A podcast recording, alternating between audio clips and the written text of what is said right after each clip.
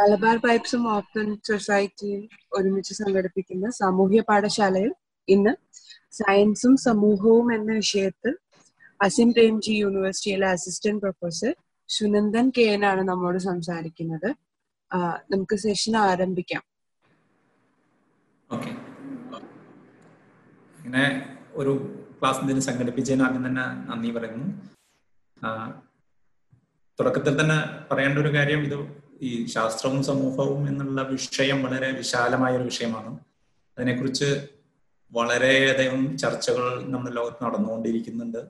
അതിൽ വളരെ കുറച്ച് കാര്യങ്ങളെ കുറിച്ച് മാത്രമേ ഇവിടെ നമുക്ക് ഇത്രയും സമയത്തിനുള്ളിൽ പരാമർശിക്കാൻ പറ്റുള്ളൂ. അതുകൊണ്ട് തന്നെ ഇതൊരു വളരെ വ്യക്തമായ ഒരു ചിത്രം മുഴുവൻ വിവരിക്കുന്നതിന് ഇവിടെ സാധ്യമല്ല. അതിന് വളരെ കുറച്ചു ഭാഗങ്ങൾ പരാമർശിച്ചുകൊണ്ട് നമുക്ക് ചർച്ച ചെയ്യേണ്ടി വരും എന്നുള്ളതാണ് ഇവിടുത്തെ ഈ വിഷയത്തിന്റെ ഒരു പ്രത്യേകത. അപ്പൊ ആദ്യം തന്നെ ഞാൻ പവർ പോയിന്റ് ഷെയർ ചെയ്യാൻ ശ്രമിക്കാം. കാണാമല്ലോ അല്ലേ? കാണാം കാണാം കാണാം. ഓക്കെ. അപ്പൊ ശാസ്ത്രവും സമൂഹവും എന്നുള്ള നമുക്ക് രണ്ട് വാക്ക് നമുക്ക് വളരെ പരിചി പരിചിതമുള്ളതാണ്. എന്താണ് നമുക്ക് അറിയാമെന്ന് തോന്നും. പക്ഷെ നമ്മൾ അതിനെക്കുറിച്ച് വളരെ കുറച്ച് വിശദമായി അന്വേഷിക്കാൻ തുടങ്ങിയാൽ വളരെ സങ്കീർണമായ രണ്ട് പദങ്ങളാണ് ശാസ്ത്രം എന്നുള്ളതും സമൂഹം എന്നുള്ളതും. അപ്പൊ ശാസ്ത്രം എന്നത് സമൂഹവും തമ്മിലുള്ള ബന്ധത്തെ കുറിച്ചാണ് ഇവിടെ നമ്മൾ സംസാരിക്കാൻ പോകുന്നത് ചർച്ച ചെയ്യാൻ പോകുന്നത്. പക്ഷെ അതിന് മുന്നോടിയായി രണ്ട് മൂന്ന് കാര്യങ്ങൾ പ്രത്യേകിച്ചും ശാസ്ത്രത്തെ സംബന്ധിക്കുന്ന ചില കാര്യങ്ങൾ പറയേണ്ടതുണ്ടെന്ന് തോന്നുന്നു. കാരണം ശാസ്ത്രം എന്നാൽ എന്ത് എന്ന് അറിഞ്ഞു കഴിഞ്ഞാൽ എന്തു ആണോ അതുകൊണ്ട് ഉദ്ദേശിക്കുന്നത് എന്ന് മനസ്സിലാക്കി കഴിഞ്ഞാൽ മാത്രമേ അതും സമൂഹവും തമ്മിലുള്ള ഒരു ബന്ധം എന്താണ് എന്നുള്ള ചർച്ചയിലേക്ക് പോകാൻ സാധിക്കുള്ളൂ പക്ഷെ അതേസമയം ഞാൻ നേരത്തെ പറഞ്ഞതുപോലെ ശാസ്ത്രം എന്നുള്ളത് എന്താണ് എന്നുള്ളത് സമവായമൊന്നും ലോകത്ത് ശാസ്ത്രജ്ഞന്മാർക്കിടയ്ക്കോ തത്വചിന്തകരുടെ ഇടയ്ക്കോ സാധാരണക്കാരായ ആളുകളുടെ ഇടയ്ക്കോ ഇല്ല. ശാസ്ത്രത്തിന് പലതരത്തിലുള്ള നിർവചനങ്ങളും പലതരത്തിലുള്ള വ്യാഖ്യാനങ്ങളും ഉണ്ട്. അതിൽ ചിലത് മാത്രമാണ് പ്രത്യേകിച്ചും ഓരോ കാലഘട്ടത്തിൽ മേൽക്കൈയുള്ള നിർവചനങ്ങളെ കുറിച്ച് മാത്രമാണ് ഇവിടെ പരാമർശിക്കുന്നത്. അതിനർത്ഥം അതാണ് ശാസ്ത്രം അത് മാത്രമാണ് ശാസ്ത്രം എന്ന അർത്ഥത്തിലല്ല. അപ്പൊ ഞാൻ ഇവിടെ ഈ സ്ലൈഡിൽ സൂചിപ്പിക്കുന്നത് പോലെ ശാസ്ത്രത്തിന് പലതരത്തിൽ നിർവചിക്കാം. അത് നമ്മൾ അതിലെ കണ്ടന്റ് വിഷയം എന്ന നിലയിൽ ശാസ്ത്രത്തെ പലപ്പോഴും നമ്മൾ വിശദീകരിക്കാറുണ്ട്. അതായത് ഫിസിക്സ് കെമിസ്ട്രി ബയോളജി തുടങ്ങിയ വിഷയങ്ങൾ ശാസ്ത്രമാണ് എന്ന നിലയിൽ നമ്മൾ ശാസ്ത്രത്തെ നിർവചിക്കാറുണ്ട്. അത്തരം വിഷയങ്ങളെയാണ് ശാസ്ത്രം എന്ന് വിളിക്കാറുണ്ട് പലപ്പോഴും. അതല്ലെങ്കിൽ ശാസ്ത്രത്തിന്റെ മറ്റൊരു നിർവചനത്തിൽ ശാസ്ത്രം എന്നുള്ളത് മറ്റുള്ളതിൽ നിന്ന് വ്യത്യാസമായിരിക്കുന്നത് അത് സ്വീകരിക്കുന്ന ഒരു പ്രത്യേക രീതിശാസ്ത്രം കൊണ്ടാണ് ശാസ്ത്രം വ്യത്യാസമായിരിക്കുന്നത് എന്ന ഒരു നിർവചനമുണ്ട്.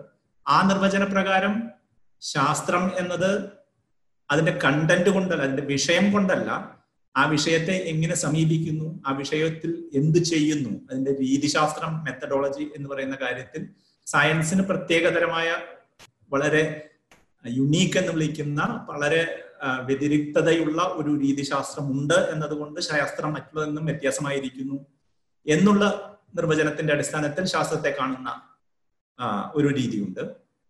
അതേസമയം ഇന്ന് നിലവിലുള്ള എല്ലാ അറിവിന്റെയും അടിസ്ഥാനം ശാസ്ത്രമാണ്. എന്ന രീതിയിൽ അതായത് ശാസ്ത്രമാണെങ്കിൽ മാത്രമേ അറിവാകൂ എന്നുള്ള രീതിയിൽ ശാസ്ത്രത്തെ നിർവചിക്കുന്ന ഒരു സമ്പ്രദായമുണ്ട്. ഒരു കാര്യം അറിവാണ് എന്ന് നമ്മൾ പറയുന്നതിന് നമ്മൾ പലപ്പോഴും അത് ശാസ്ത്രീയമാണ് എന്ന് നിർവചിക്കാറുണ്ട്.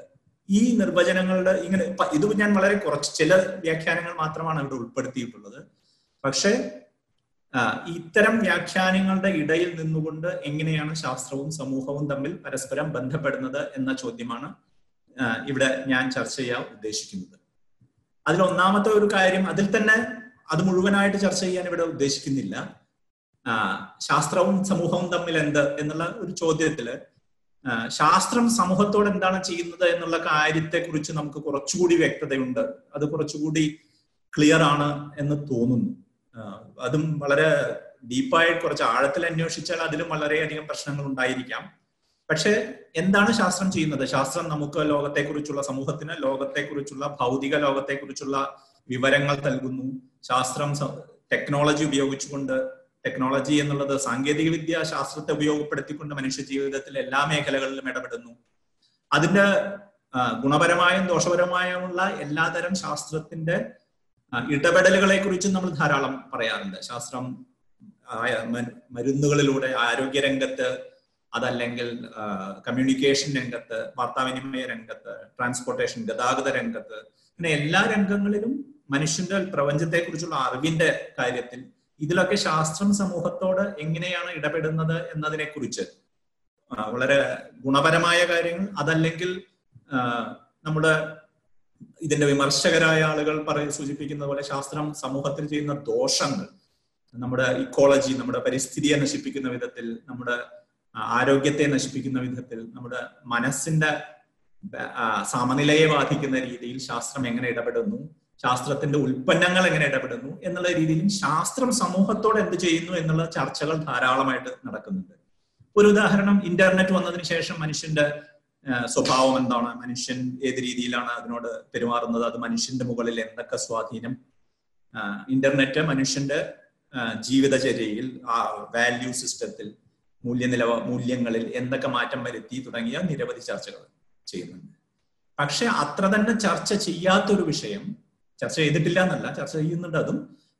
താരതമ്യം ചെയ്യുമ്പോൾ അത്ര തന്നെ ചർച്ച ചെയ്യാത്ത കാര്യം സമൂഹം ശാസ്ത്രത്തോട് എന്താണ് ചെയ്യുന്നത് എന്നുള്ള കാര്യമാണ്. ഈ കാര്യത്തിലായിരിക്കും ഞാൻ ഇവിടെ കൂടുതൽ ഇനിയുള്ള സമയം ഞാൻ കൂടുതൽ ഉപയോഗിക്കാൻ പോകുന്നത് ഈ കാര്യത്തിൽ. എന്താണ് ചെയ്യുന്നത്?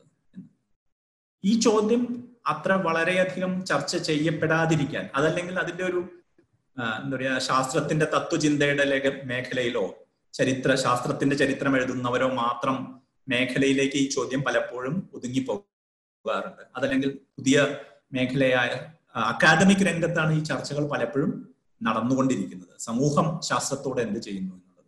ഒരു സാധാരണ നമ്മുടെ സംവാദങ്ങളിൽ സമൂഹം എങ്ങനെയാണ് ശാസ്ത്രത്തിൽ ഇടപെടുന്നത് എന്ന് വേണ്ടത്ര ചർച്ച ചെയ്യാതിരിക്കുന്നു ചെയ്യാറില്ല. ഇതെന്തുകൊണ്ട് എന്ന് മനസ്സിലാക്കണമെങ്കിൽ ശാസ്ത്രത്തെക്കുറിച്ചുള്ള വിവിധ സങ്കല്പങ്ങൾ തന്നെയാണ് അത്തരം ചർച്ചകളെ തടയുന്നത് എന്ന് നമുക്ക് കണ്ടെത്താനാകും. അപ്പൊ അതെങ്ങനെയാണ് സംഭവിച്ചിട്ടുള്ളത് എന്നും അതിന്റെ ഒരു ചരി ആദ്യ ഘട്ടത്തിൽ അതിന്റെ ഒരു ചരിത്രം എന്താണ് എന്നുള്ളത് നോക്കിക്കൊണ്ട് നമുക്ക് ഇതെങ്ങനെയാണ് സംഭവിച്ചിട്ടുള്ളത് എന്നുള്ളത് നിരീക്ഷിക്കാനാകുമെന്നാണ് ഞാൻ വിശ്വസിക്കുന്നത്. ആധുനിക ശാസ്ത്രത്തിന്റെ ഒരു ചരിത്രം എന്നുള്ളത് പല വിധത്തിൽ വ്യാഖ്യാനിക്കപ്പെട്ടിട്ടുണ്ട്. നമുക്കറിയാം നമ്മൾ സാധാരണ ഒരു കോമൺ സെൻസിക്കലായി ഈ ചരിത്രത്തെ കോപ്പർനിക്കസിന്റെ സൗരയൂഥ സിദ്ധാന്തങ്ങളിൽ തുടങ്ങി യൂറോപ്പിൽ വികസിച്ച പുതിയ പ്രപഞ്ച വീക്ഷണവും ഗലീലിയോയിലൂടെ വ്യാപിച്ച് പിന്നെ ന്യൂട്ടണിലെത്തി ഭൂഗുരുത്വബലത്തിലെത്തി ഐൻസ്റ്റീനിലൂടെ വികസിച്ച ഒരു പ്രപഞ്ച ശാസ്ത്രത്തിന്റെ ചരിത്രമായോ? അതല്ലെങ്കിൽ വികസിച്ചു വന്ന ആര മനുഷ്യ ശരീരത്തെക്കുറിച്ചും സസ്യലതാദികളെക്കുറിച്ചുമുള്ള വികസിച്ചു വന്ന ധാരണകളെക്കുറിച്ച് അതിനോടനുബന്ധിച്ച് വളർന്നു വന്ന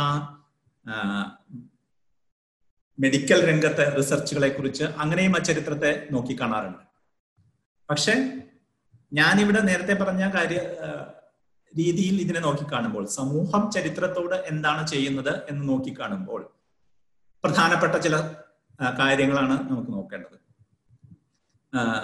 ഒന്ന് കണ്ടുപിടുത്തങ്ങൾ അതല്ലെങ്കിൽ ശാസ്ത്രത്തിലെ പ്രധാന ശാസ്ത്ര ചരിത്രത്തിലെ പ്രധാന സംഭവങ്ങൾ എന്നുള്ളത് പലപ്പോഴും വ്യാഖ്യാനിക്കപ്പെടാറുള്ളത് വ്യക്തികളുടെ ഏതാനും വ്യക്തികളുടെ ബുദ്ധിശക്തി ഉപയോഗിച്ചുകൊണ്ട് അവർ നിലവിലുള്ള സിദ്ധാന്തങ്ങളെ ചോദ്യം ചെയ്തുകൊണ്ട് പുതിയ സിദ്ധാന്തങ്ങൾ ഉണ്ടാക്കുകയോ പുതിയ കണ്ടുപിടുത്തങ്ങൾ നടത്തുകയോ ചെയ്തു എന്ന രീതിയിലാണ്. അതുകൊണ്ട് തന്നെ കോപ്പർണിക്കസ് ഗലീലിയോ ന്യൂട്ടൺ എന്നിവരുടെ പേരുകൾ ഞാൻ നേരത്തെ പറഞ്ഞ രീതിയിൽ ശാസ്ത്രത്തിന്റെ ചരിത്രം എഴുതുമ്പോൾ അത്തരം ആളുകളുടെ സംഭാവനയായി ശാസ്ത്രത്തിലെ ശാസ്ത്രത്തിന്റെ വികസനത്തെ കാണുന്ന ഒരു സമ്പ്രദായമുണ്ട്. എന്നാൽ ഒരു ഉദാഹരണം എടുത്തു കഴിഞ്ഞാൽ നമുക്ക് വളരെ വ്യക്തമായി ഇതിലെ പ്രശ്നം ഒരു ഉദാഹരണം എടുത്താൽ നമുക്ക് മനസ്സിലാക്കാൻ സാധിക്കും.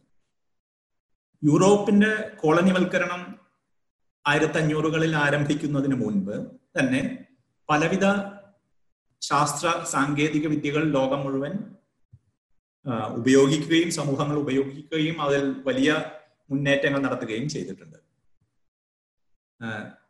ചൈനീസ് ചരിത്രം എടുത്ത് പരിശോധിച്ചാൽ ചൈനയുടെ ചരിത്രത്തിൽ ഇത്തരം ധാരാളമായിട്ടുള്ള സിദ്ധാ ചരി ശാസ്ത്രത്തെക്കുറിച്ചുള്ള സിദ്ധാന്തങ്ങൾ സാങ്കേതിക വിദ്യകൾ എന്നിവ പതിനഞ്ചാം നൂറ്റാണ്ടിന് മുമ്പ് തന്നെ നിങ്ങൾക്ക് കണ്ടെത്താൻ കഴിയും.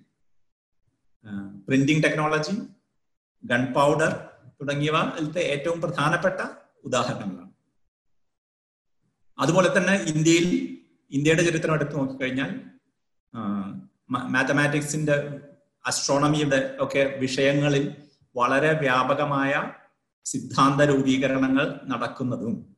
അതുപോലെ ടെക്നോളജിയുടെ രംഗത്ത് നമ്മുടെ ആർട്ടിസാൻ നമ്മുടെ തൊഴിലാ ഇവിടുത്തെ ആർട്ടിസാൻ എന്ന് വിളിക്കപ്പെടുന്ന വിഭാഗം ഇന്ന് നമ്മൾ ആർട്ടിസാൻ എന്ന് വിളിക്കുന്ന കരകൗശല വിദഗ്ധർ എന്ന് വിളിക്കുന്ന ആളുകൾ. അതിമനോഹരങ്ങളായ സാങ്കേതിക വിദ്യയുടെ അതിമനോഹരമായ ഉപയോഗങ്ങളിലൂടെ ലോകം മുഴുവൻ വിപണി കീഴടക്കിയ ഉൽപ്പന്നങ്ങൾ ഉണ്ടാക്കിയിട്ടുള്ള അത് നമുക്കറിയാം. അത് വസ്ത്രത്തിന്റെ കാര്യത്തിലായാലും ശരി ഇരുമ്പിന്റെയും അങ്ങനത്തെ ടെക്നോളജിയുടെ കാര്യത്തിലായാലും ശരി ഇന്ത്യയിൽ വളരെ വ്യാപകമായ രീതിയിലുള്ള കരകൗശല വിദഗ്ധരുടെ കയ്യിലുള്ള ജ്ഞാനം എന്നത് വളരെ വ്യാപകമായിരുന്നു. ലോകത്ത് മുഴുവൻ പ്രശസ്തിയും അതിന് ഉണ്ടായിരുന്നു എന്നുള്ളത് കാണാം. അതുപോലെ തന്നെ മധ്യേഷ്യ എന്ന അറബ് രാജ്യങ്ങളിൽ ഉണ്ടായിരുന്ന ജ്ഞാനം എന്നുള്ളത് വളരെ വികസിച്ച ഒന്നായിരുന്നു എന്നുള്ളത് പ്രത്യേകിച്ചും മാത്തമാറ്റിക്സിൽ ഉണ്ടായിരുന്ന വളരെ വിശദമായ സിദ്ധാന്തങ്ങൾ സാമൂഹ്യ പഠനങ്ങളിലേക്ക് പിന്നീട് വ്യാപിക്കുകയും അതേസമയം തന്നെ ഫിലോസഫി എന്നോ തത്വശാസ്ത്രം എന്നോ ദൈവശാസ്ത്രം എന്നോ പല രൂപത്തിൽ വ്യാഖ്യാനിക്കപ്പെടുന്ന ഇന്ന് വ്യാഖ്യാനിക്കപ്പെടുന്ന ചിന്തകളിലൊക്കെ തന്നെ ഭൗതിക ലോകത്തെയും എങ്ങനെ വിശദീകരിക്കാം എന്നുള്ളതിന്റെ വളരെ വിപുലമായ രീതിയിലുള്ള ജ്ഞാനസഞ്ചയം നമുക്ക് കണ്ടെത്താൻ പക്ഷെ ഇതിൽ നിന്നും വളരെ വ്യത്യാസമായ ഒന്നാണ് പതിനാറാം നൂറ്റാണ്ട് മുതൽ സംഭവിച്ചുകൊണ്ടിരിക്കുന്നത്. അത് അറിവിനെ സംബന്ധിക്കുന്ന വളരെ വ്യത്യസ്തമായ ഒരു സംഭവമാണ് ഇതിന് ശേഷം സംഭവിക്കുന്നത്. ആ വ്യത്യസ്ത സംഭവങ്ങളിലൂടെയാണ് ആധുനിക ശാസ്ത്രം എന്നുള്ളത് ഉണ്ടായി വരുന്നത്. ഇതിൽ ഇവിടെ പറഞ്ഞിട്ടുള്ള യൂറോപ്യൻ കോളനിവൽക്കരണവും അതുമൂലം ഉണ്ടായ ആഗോളവത്കരണവും. പതിനാറാം നൂറ്റാണ്ട് മുതൽ ഉണ്ടായിട്ടുള്ള ആഗോളവത്കരണം എന്നുള്ളത് ഇതിൽ വളരെ പ്രധാനപ്പെട്ടതാണ്. അന്നു മുതൽ ചൈനയിൽ കണ്ടുപിടിച്ച പ്രിന്റിങ്ങും ചൈനയിൽ കണ്ടുപിടിച്ച വെടിമരുന്നും യൂറോപ്പിൽ എത്തുമ്പോൾ യൂറോപ്പിലെത്തി കുറച്ചു കാലം കഴിയുമ്പോൾ തന്നെ വളരെ വ്യാപകമായ രീതിയിൽ അതിന്റെ ഉപയോഗം മാറുന്നു. ചൈനയിൽ വെടിമരുന്ന് ആയുധത്തിന് വേണ്ടി ഉപയോഗിക്കുന്ന സമ്പ്രദായം ഇല്ലായിരുന്നു എന്ന് തന്നെ പറയാം. ഒരു അപൂർവമായി ഉണ്ടായിരുന്നേക്കാം പക്ഷെ ഇല്ലായിരുന്നു എന്ന് തന്നെ പറയാം. ഈ വെടിമരുന്ന് യൂറോപ്പിലെത്തുന്നതോടെ യൂറോപ്പിന്റെ കോളനിവൽക്കരണ ശ്രമങ്ങളുടെ ഭാഗമായും യൂറോപ്പിൽ ഇത് യൂറോപ്പ് കൊളംബസ് അമേരിക്ക സന്ദർശിക്കുന്ന സമയം മാത്രമല്ല യൂറോപ്പിനകത്ത് തന്നെയുള്ള കോളനിവൽക്കരണ ശ്രമങ്ങളുടെ ഭാഗമായി നടക്കുന്ന യുദ്ധങ്ങളുടെയും ആക്രമണങ്ങളുടെയും ഭാഗമായി വെടിമരുന്ന് വളരെ പെട്ടെന്ന് തന്നെ ഒരു ആയുധമായി മാറുന്നു. അതുപോലെ തന്നെ എല്ലാ കോളനിവൽക്കരണ ശ്രമങ്ങളുടെയും കൊളോണിയൽ ഉദ്യോഗസ്ഥരുടെ കൂടെയും സഞ്ചരിച്ചിരുന്ന അന്ന് അന്ന് അവിടെ യൂറോപ്പിലുണ്ടായിരുന്ന ശാസ്ത്രജ്ഞർ എന്ന വാക്ക് പത്തൊമ്പതാം നൂറ്റാണ്ടിലെ ഉപയോഗിക്കാൻ സയന്റിസ്റ്റ് എന്ന വാക്ക് പതിനെട്ടാം നൂറ്റാണ്ടിന്റെ അവസാനം മുതൽ ഉപയോഗിക്കാൻ തുടങ്ങിയിട്ടുള്ളെങ്കിലും ഇന്ന് നമുക്ക് വിളിക്കാവുന്ന ശാസ്ത്രജ്ഞർ അല്ലെങ്കിൽ അതുപോലെയുള്ള അറിവ് ഉൽപ്പാദിപ്പിക്കുന്ന മേഖലയിൽ പങ്കെടുക്കുന്ന ആളുകൾ കോളനികൾ പിടിച്ചടക്കുന്ന ആളുകളുടെ ഒപ്പം സഞ്ചരിക്കുകയും കോളനികളിൽ നിന്ന് നിരവധിയായിട്ടുള്ള വിജ്ഞാനങ്ങൾ ശേഖരിക്കുകയും ചെയ്യുന്നുണ്ട്. അപ്പൊ ഇതിനെക്കുറിച്ച് സാധാരണ പറയാറുള്ളത് എങ്ങനെയാണെങ്കിൽ അവർ ഇവിടെ നിന്ന് നമ്മുടെ കോളനികൾ ആ കാലത്ത് അമേരിക്ക അതിനുശേഷം ഏഷ്യ അതിനുശേഷം ആഫ്രിക്ക ഈ കോളനികളെയൊക്കെ അവരൊരു വിവരശേഖരണ സ്ഥലമായാണ് കണക്കിലെടുത്തിരുന്നത് എന്നതാണ് ആദ്യം പറഞ്ഞിരുന്ന ഒരു കാര്യം. പക്ഷേ ഒരു വിവരശേഖരണം എന്നുള്ള നിലയ്ക്ക് ഇൻഫർമേഷൻ ഇവിടെ ഉണ്ടാക്കുകയും അതിനെ അനലൈസ് അതിനെ കൂടുതൽ സൂക്ഷ്മ പരിശോധനയ്ക്ക് വിധേയമാക്കി ശാസ്ത്രമാക്കി മാറ്റുകയും ചെയ്യുന്നത് യൂറോപ്പിൽ സംഭവിച്ചു. എന്നുള്ളതാണ് സാധാരണഗതിയിൽ ശാസ്ത്രത്തിന്റെ ചരിത്രം എന്ന രീതിയിൽ പറയാറ് പക്ഷേ പല ചരിത്രകാരന്മാരും ഇതിനെക്കുറിച്ച് വളരെ സൂക്ഷ്മമായി പഠിക്കാൻ ശ്രമിച്ച പല ചരിത്രകാരന്മാരും സൂചിപ്പിക്കുന്ന ഒന്നുണ്ട്. പല സ്ഥലങ്ങളിൽ നിന്നും കൊണ്ടുവന്ന സസ്യങ്ങൾ മൃഗങ്ങൾ തുടങ്ങിയവയുടെ സാമ്പിളുകൾ പരിശോധിച്ച് പുതിയ ജ്ഞാനം യൂറോപ്പിൽ ഉണ്ടാക്കുകയാണ് ചെയ്തത് എന്ന രീതിയിൽ ചരിത്രത്തെ കാണുന്നത് ശരിയല്ല. കാരണം പോർച്ചുഗീസ് സഞ്ചാരികൾ സ്പാനിഷ് സഞ്ചാരികൾ കേരളത്തിൽ വന്ന മലബാർ തീരത്ത് വന്ന് നിരവധിയായിട്ടുള്ള ചെടികൾ ഇലകൾ കായികനികൾ എന്നിവ കൊണ്ടുപോവുകയും അവയെക്കുറിച്ച് എഴുതുകയും അവയെ വരയ്ക്കുകയും ചെയ്തു. ഈ ഇതിനെക്കുറിച്ചുള്ള വിവരണങ്ങൾ ചെടികളുടെ ചെടികളുടെ അവരുടെ പുസ്തകങ്ങളിലൊക്കെ ഈ ചെടികളുടെയും ഇലകളുടെയും കായകളുടെയും ഒക്കെ വളരെ വിശദമായ പഠനങ്ങളുണ്ട്. ഈ പഠനത്തിൽ അവർക്കുള്ള അറിവ് എന്നുള്ളത് ഇവിടെ തന്നെ ഉണ്ടായിരുന്ന നമ്മുടെ പ്രദേശങ്ങളിൽ ഉണ്ടായിരുന്ന ആളുകളുടെ അറിവ് തന്നെയാണ് അവർ അതിൽ പ്രകടിപ്പിക്കുന്നത്. പക്ഷെ അതിൽ വരുന്ന മാറ്റം എന്താണെങ്കിൽ നമ്മൾ ഉപയോഗിച്ചിരുന്ന ഈ സമയത്ത് ഇവിടെ ഉപയോഗിച്ചിരുന്ന വർഗീകരണങ്ങളിൽ നിന്ന് അതെങ്ങനെ കാറ്റഗറൈസ് ചെയ്യണം എന്നുള്ളതിൽ നിന്ന് ചില മാറ്റങ്ങൾ അവിടെ കാറ്റഗറൈസ് ചെയ്യുമ്പോൾ ഉണ്ടായിട്ടുണ്ട്. അപ്പൊ ഈ കൊളോണിയൽ ചരിത്രവുമായി അഭേദ്യമായി ബന്ധപ്പെട്ടുകൊണ്ടാണ് ആധുനിക ശാസ്ത്രം രൂപം പെട്ടത് ഇത് ആയുധ അസ്ട്രോണമിയുടെ ഡെവലപ്മെന്റ് അസ്ട്രോണമി ഡെവലപ്പ് ചെയ്യുന്നതിൽ ഏറ്റവും പ്രധാനം കപ്പൽ യാത്രകളാണ്. പോർച്ചുഗലിൽ കപ്പൽ യാത്ര മറൈൻ പഠന കേന്ദ്രങ്ങൾ സ്ഥാപിക്കുന്നതിനുള്ള പ്രധാന കാരണം അവ ഉപയോഗിച്ച് കൂടുതൽ സ്ഥലങ്ങൾ കോളനിവൽക്കരിക്കാൻ വേണ്ടി ഉള്ള പോർച്ചുഗീസ് രാജാവിന്റെ ശ്രമഫലമായാണ് അവിടുത്തെ കപ്പൽ മറൈൻ കോളേജുകളിൽ വാന നിരീക്ഷണത്തിനുള്ള ഉപകരണങ്ങൾ ഡെവലപ്പ് ചെയ്യുന്നതിനും അതിന് വേണ്ടിയിട്ടുള്ള സമ്പ്രദായങ്ങൾ ഡെവലപ്പ് ചെയ്യുന്നതിനും വേണ്ടിയിട്ടുള്ള കോളേജുകളും അതുപോലത്തെ സംവിധാനങ്ങളും ആരംഭിച്ചിട്ടുള്ളത്. അപ്പൊ യൂറോപ്പിന്റെ ശാസ്ത്രത്തിന്റെ യൂറോപ്പിലെ ശാസ്ത്രത്തിന്റെ വികസനം എന്നത് സാധ്യമാക്കുന്നത് കോളനി വൽക്കരണം എന്ന സാമൂഹ്യ പ്രക്രിയയാണ്. അതുകൊണ്ട് തന്നെ ആധുനികത ആധുനികതയുടെയും ആധുനിക ശാസ്ത്രത്തിന്റെയും വികസനം എന്നുള്ളത് ഈ ചരിത്രവുമായി ബന്ധപ്പെട്ടല്ലാതെ നമുക്ക് നോക്കിക്കാണാൻ കഴിയും. ഇത് എപ്പോഴും വളരെ നെഗറ്റീവായി നോക്കിക്കാണണം എന്നുള്ള അർത്ഥത്തിൽ മാത്രമല്ല പറയുന്നത്. ആയുധം അല്ലെങ്കിൽ കോളനിവൽക്കരണം എന്നുള്ളത് എന്തായാലും അടിച്ചമർത്തലിന്റെയും ചൂഷണത്തിന്റെയും ഒക്കെ ഒരു മേഖലയാണ്. അതിൽ നിന്നും ഉണ്ടായ ഉൽപ്പന്നങ്ങൾ മുഴുവൻ എല്ലാം ചൂഷണത്തിന് മാത്രമേ ഉപകാരപ്പെടൂ എന്ന അർത്ഥത്തിലല്ല പറയുന്നത്. പക്ഷെ അത്തരമൊരു പ്രക്രിയ ഉണ്ടായിരിക്കുന്നത് ഈ കോളനിവൽക്കരണത്തിന്റെ മൂർത്തമായ ഒരു സാഹചര്യത്തിലാണ്. അപ്പോൾ സമൂഹത്തിന്റെ ഒരു പ്രത്യേക കാലഘട്ടത്തിന്റെ രാഷ്ട്രീയവും അധികാരവും അതുമായി ബന്ധപ്പെട്ട സാമൂഹ്യ പ്രക്രിയകളുടെയും ഉൽപ്പന്നമാണ് ആധുനിക ശാസ്ത്രം. ഇത് വളരെ പ്രധാനപ്പെട്ട ഒന്നാണ്. അപ്പൊ ശാസ്ത്രത്തെക്കുറിച്ചുള്ള ചിന്ത ഈ ചരിത്രത്തെ മറച്ചു വയ്ക്കുന്ന രീതിയിലാണ് നമ്മൾ ഇപ്പോഴും ഹിസ്റ്ററി ഓഫ് സയൻസിന്റെ ഏറ്റവും മേൽക്കൈ നേടിയ രൂപങ്ങൾ പലപ്പോഴും ചരിത്രത്തിൽ യൂറോപ്യൻ ചരിത്രങ്ങൾ പ്രത്യേകിച്ചും എഴുതുന്നത് നിങ്ങൾ ശാസ്ത്രത്തിന്റെ ഹിസ്റ്ററി ഓഫ് സയൻസ് എന്ന് നമ്മൾ വെറുതെ ഗൂഗിളിൽ സെർച്ച് ചെയ്ത് നോക്കിയാൽ കാണുന്ന ചരിത്ര പുസ്തകങ്ങളിൽ മിക്കവാറും എങ്ങനെയാണ് ശാസ്ത്രജ്ഞർ പുതിയ കണ്ടുപിടുത്തങ്ങൾ നടത്തിയത്? എങ്ങനെയാണ് ആ മേഖല വികസിച്ചത് എന്നുള്ള അർത്ഥത്തിലായിരിക്കും. ഇത്തരം സമൂഹത്തിന്റെ സാമൂഹ്യ മേഖലയിൽ നടന്ന ഒരു പ്രക്രിയയുടെ ഇടപെടലിനെ കുറിച്ച് അതിൽ കാണാൻ സാധ്യത കമ്മിയാണ്. അതിനൊരു കാരണമുണ്ട്. കാരണം പത്തൊമ്പതാം നൂറ്റാണ്ട് മുതൽ എഴുതപ്പെടുന്ന ഈ ചരിത്രം ഒരു പ്രത്യേക കാരണം പ്രത്യേക തരത്തിൽ ശാസ്ത്രത്തെ നിർവചിക്കാൻ ആരംഭിച്ചു. ഇത് കൊളോണിയൽ പ്രക്രിയയുടെ ആദ്യഘട്ടത്തിൽ നിങ്ങൾക്ക് കാണാൻ സാധിക്കില്ല. കൊളോണിയലിസം വികസിച്ചു വരികയും പ്രത്യേക തരത്തിലുള്ള സാങ്കേതിക വിദ്യ ലോകത്തെക്കുറിച്ചുള്ള കാഴ്ചപ്പാട് എന്നിവ രൂപീകരിക്കപ്പെടുകയും ചെയ്തതിന് ശേഷം ശാസ്ത്രത്തെക്കുറിച്ചുള്ള സങ്കല്പം തന്നെ മാറുന്നുണ്ട്. ഈ മാറുന്ന സങ്കല്പത്തെ കുറിച്ചാണ് ഞാൻ ഇനി പറയാൻ ഉദ്ദേശിക്കുന്നത്. അതിലൊന്ന് വസ്തുനിഷ്ഠത ആത്മനിഷ്ഠത ഒബ്ജക്ടിവിറ്റി സബ്ജക്ടിവിറ്റി എന്നുള്ള രണ്ട് കാര്യങ്ങളെ കുറിച്ച് ശാസ്ത്രത്തിന്റെ ധാരണകളാണ്. ഒന്ന് അറിവ് എന്നുള്ളത് ആത്മനിഷ്ഠമാണ് എന്നുള്ള ഒരു തരം അഭിപ്രായം യൂറോപ്പിലെ പലതരം ചിന്താഗതികളിലും ഉണ്ടായിരുന്നു. പ്രത്യേകിച്ചും ഫിനോമിനോളജി പ്രതിഭാശാസ്ത്രം എന്ന് വിളിക്കുന്ന തരത്തിലുള്ള ചിന്താ പദ്ധതികളിൽ ക്രിസ്ത്യൻ റിലീജിയസ് ചിന്താ പദ്ധതികളിൽ ആ, പലതരം ഇസ്ലാമിക് ചിന്താ പദ്ധതികളിൽ ഒക്കെ തന്നെ അറിവ് എന്നത് ആത്മനിഷ്ഠമാണ് എന്ന് ഈ വാക്കുകളെല്ലാം ഇന്ന് നമ്മൾ ഇന്നത്തെ ഉപയോഗിക്കുന്ന അർത്ഥത്തിലാണ് ഉപയോഗിക്കുന്നത് എന്ന് സൂചിപ്പിക്കുന്ന തരം ഒരു പ്രക്രിയ ഉണ്ടായിരുന്നു. എന്ന് സൂചനകളുണ്ട്. അപ്പൊ അറിവ് നേടുന്ന ആളുടെ അറിവിന് വേണ്ടി ശ്രമിക്കുന്ന ആളുടെ സ്വഭാവം അയാളുടെ മാനസികാവസ്ഥ അയാളുടെ സാമൂഹ്യ നില ഇവയെല്ലാം അറിവിന്റെ എന്ത് അറിവ് ഉൽപ്പാദിപ്പിക്കുന്നു എന്ന കാര്യത്തിൽ വളരെ പ്രസക്തമാണ്. അതുകൊണ്ട് തന്നെ ആർക്ക് അറിവ് നേടാം? ഏത് വ്യക്തിക്ക് അറിവ് നേടാം? എന്നുള്ളതും വളരെ പ്രധാനപ്പെട്ട ഒന്നാണ്. ഇത് ശാസ്ത്രത്തിന്റെ ആദ്യഘട്ടത്തിൽ മുഴുവൻ പതിനെട്ടാം നൂറ്റാണ്ടിൽ പോലും ഇത്തരത്തിലുള്ള ശാസ്ത്രത്തെക്കുറിച്ച് തന്നെ ഉള്ള അഭിപ്രായങ്ങളിൽ ഇത് നമുക്ക് കാണാം. ഉദാഹരണത്തിന് നിങ്ങൾ കോളനിയിൽ പോയി ഒരു വിവരം സമ്പാദിക്കുന്ന അതിനെക്കുറിച്ച് പഠിക്കുന്ന ഒരു ശാസ്ത്രജ്ഞനാണെങ്കിൽ നിങ്ങളുടെ സ്വഭാവം എന്തായിരിക്കണം? എന്നുള്ളതിനെ കുറിച്ച് വളരെ വിശദമായ ലേഖനങ്ങളും ശാസ്ത്രജ്ഞന്മാരെ ട്രെയിൻ ചെയ്യുന്നതിന് അവരുടെ വ്യക്തിപരമായ സ്വഭാവങ്ങളും സമീപനങ്ങളും ആറ്റിറ്റ്യൂഡ് വാല്യൂ സിസ്റ്റം ഇതൊക്കെ അവരുടെ അറിവ് ഉൽപാദനത്തെ ബാധിക്കും എന്നുള്ള നിലപാടായിരുന്നു പതിനേഴും പതിനെട്ടും നൂറ്റാണ്ടുകളിൽ ഉണ്ടായിരുന്നത്.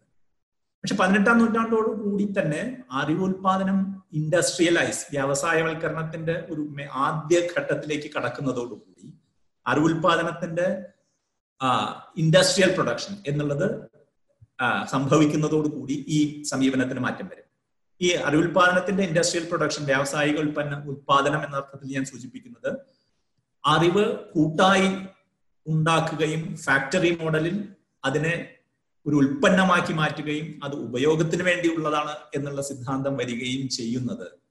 പലതരം സൊസൈറ്റികൾ റോയൽ സൊസൈറ്റി ഓഫ് ലണ്ടൻ അടക്കമുള്ള വിവിധതരം സൊസൈറ്റികളിൽ സംഘമായി ശാസ്ത്രജ്ഞർ വരികയും പ്രിന്റിംഗ് എന്നത് പ്രിന്റിങ്ങിലൂടെ ലോകത്തുള്ള ശാസ്ത്രജ്ഞന്മാർക്ക് ഒരു കമ്മ്യൂണിറ്റിയായി മാറാൻ കഴിയും എന്നുള്ള സംഗതിയും ഉണ്ടായി വരുന്നതോടുകൂടെയാണ് ഇത് ഒരു ഫാക്ടറി മോഡൽ ഇന്ന് നമ്മൾ ഫാക്ടറി മോഡൽ അന്ന് ഫാക്ടറി ഇല്ല. ഫാക്ടറി മോഡൽ എന്നുള്ള തരത്തിൽ നമുക്ക് പറയാവുന്ന വിധത്തിലേക്ക് ഇത് മാറുന്നതോടുകൂടിയാണ് അതിൽ പങ്കെടുക്കുന്ന ഇൻഡിവിജ്വൽ ആളുടെ അയാളുടെ നൈതികതയോ അയാളുടെ വാല്യൂ സിസ്റ്റമോ അയാളുടെ സ്വഭാവ രീതികളോ ഒന്നും തന്നെ അല്ല. ഇതിനെ ഇതിനു പുറത്ത് ഉള്ള ചില സംഗതികളാണ് അറിവ് ഉൽപാദനത്തിൽ പ്രധാനം എന്ന് വരുന്നത്. അതിൽ ഒന്നാമത്തെ അതിൽ നിന്നാണ് വസ്തുനിഷ്ഠതയുടെ കാര്യത്തിലേക്ക് കിടക്കുന്നത്.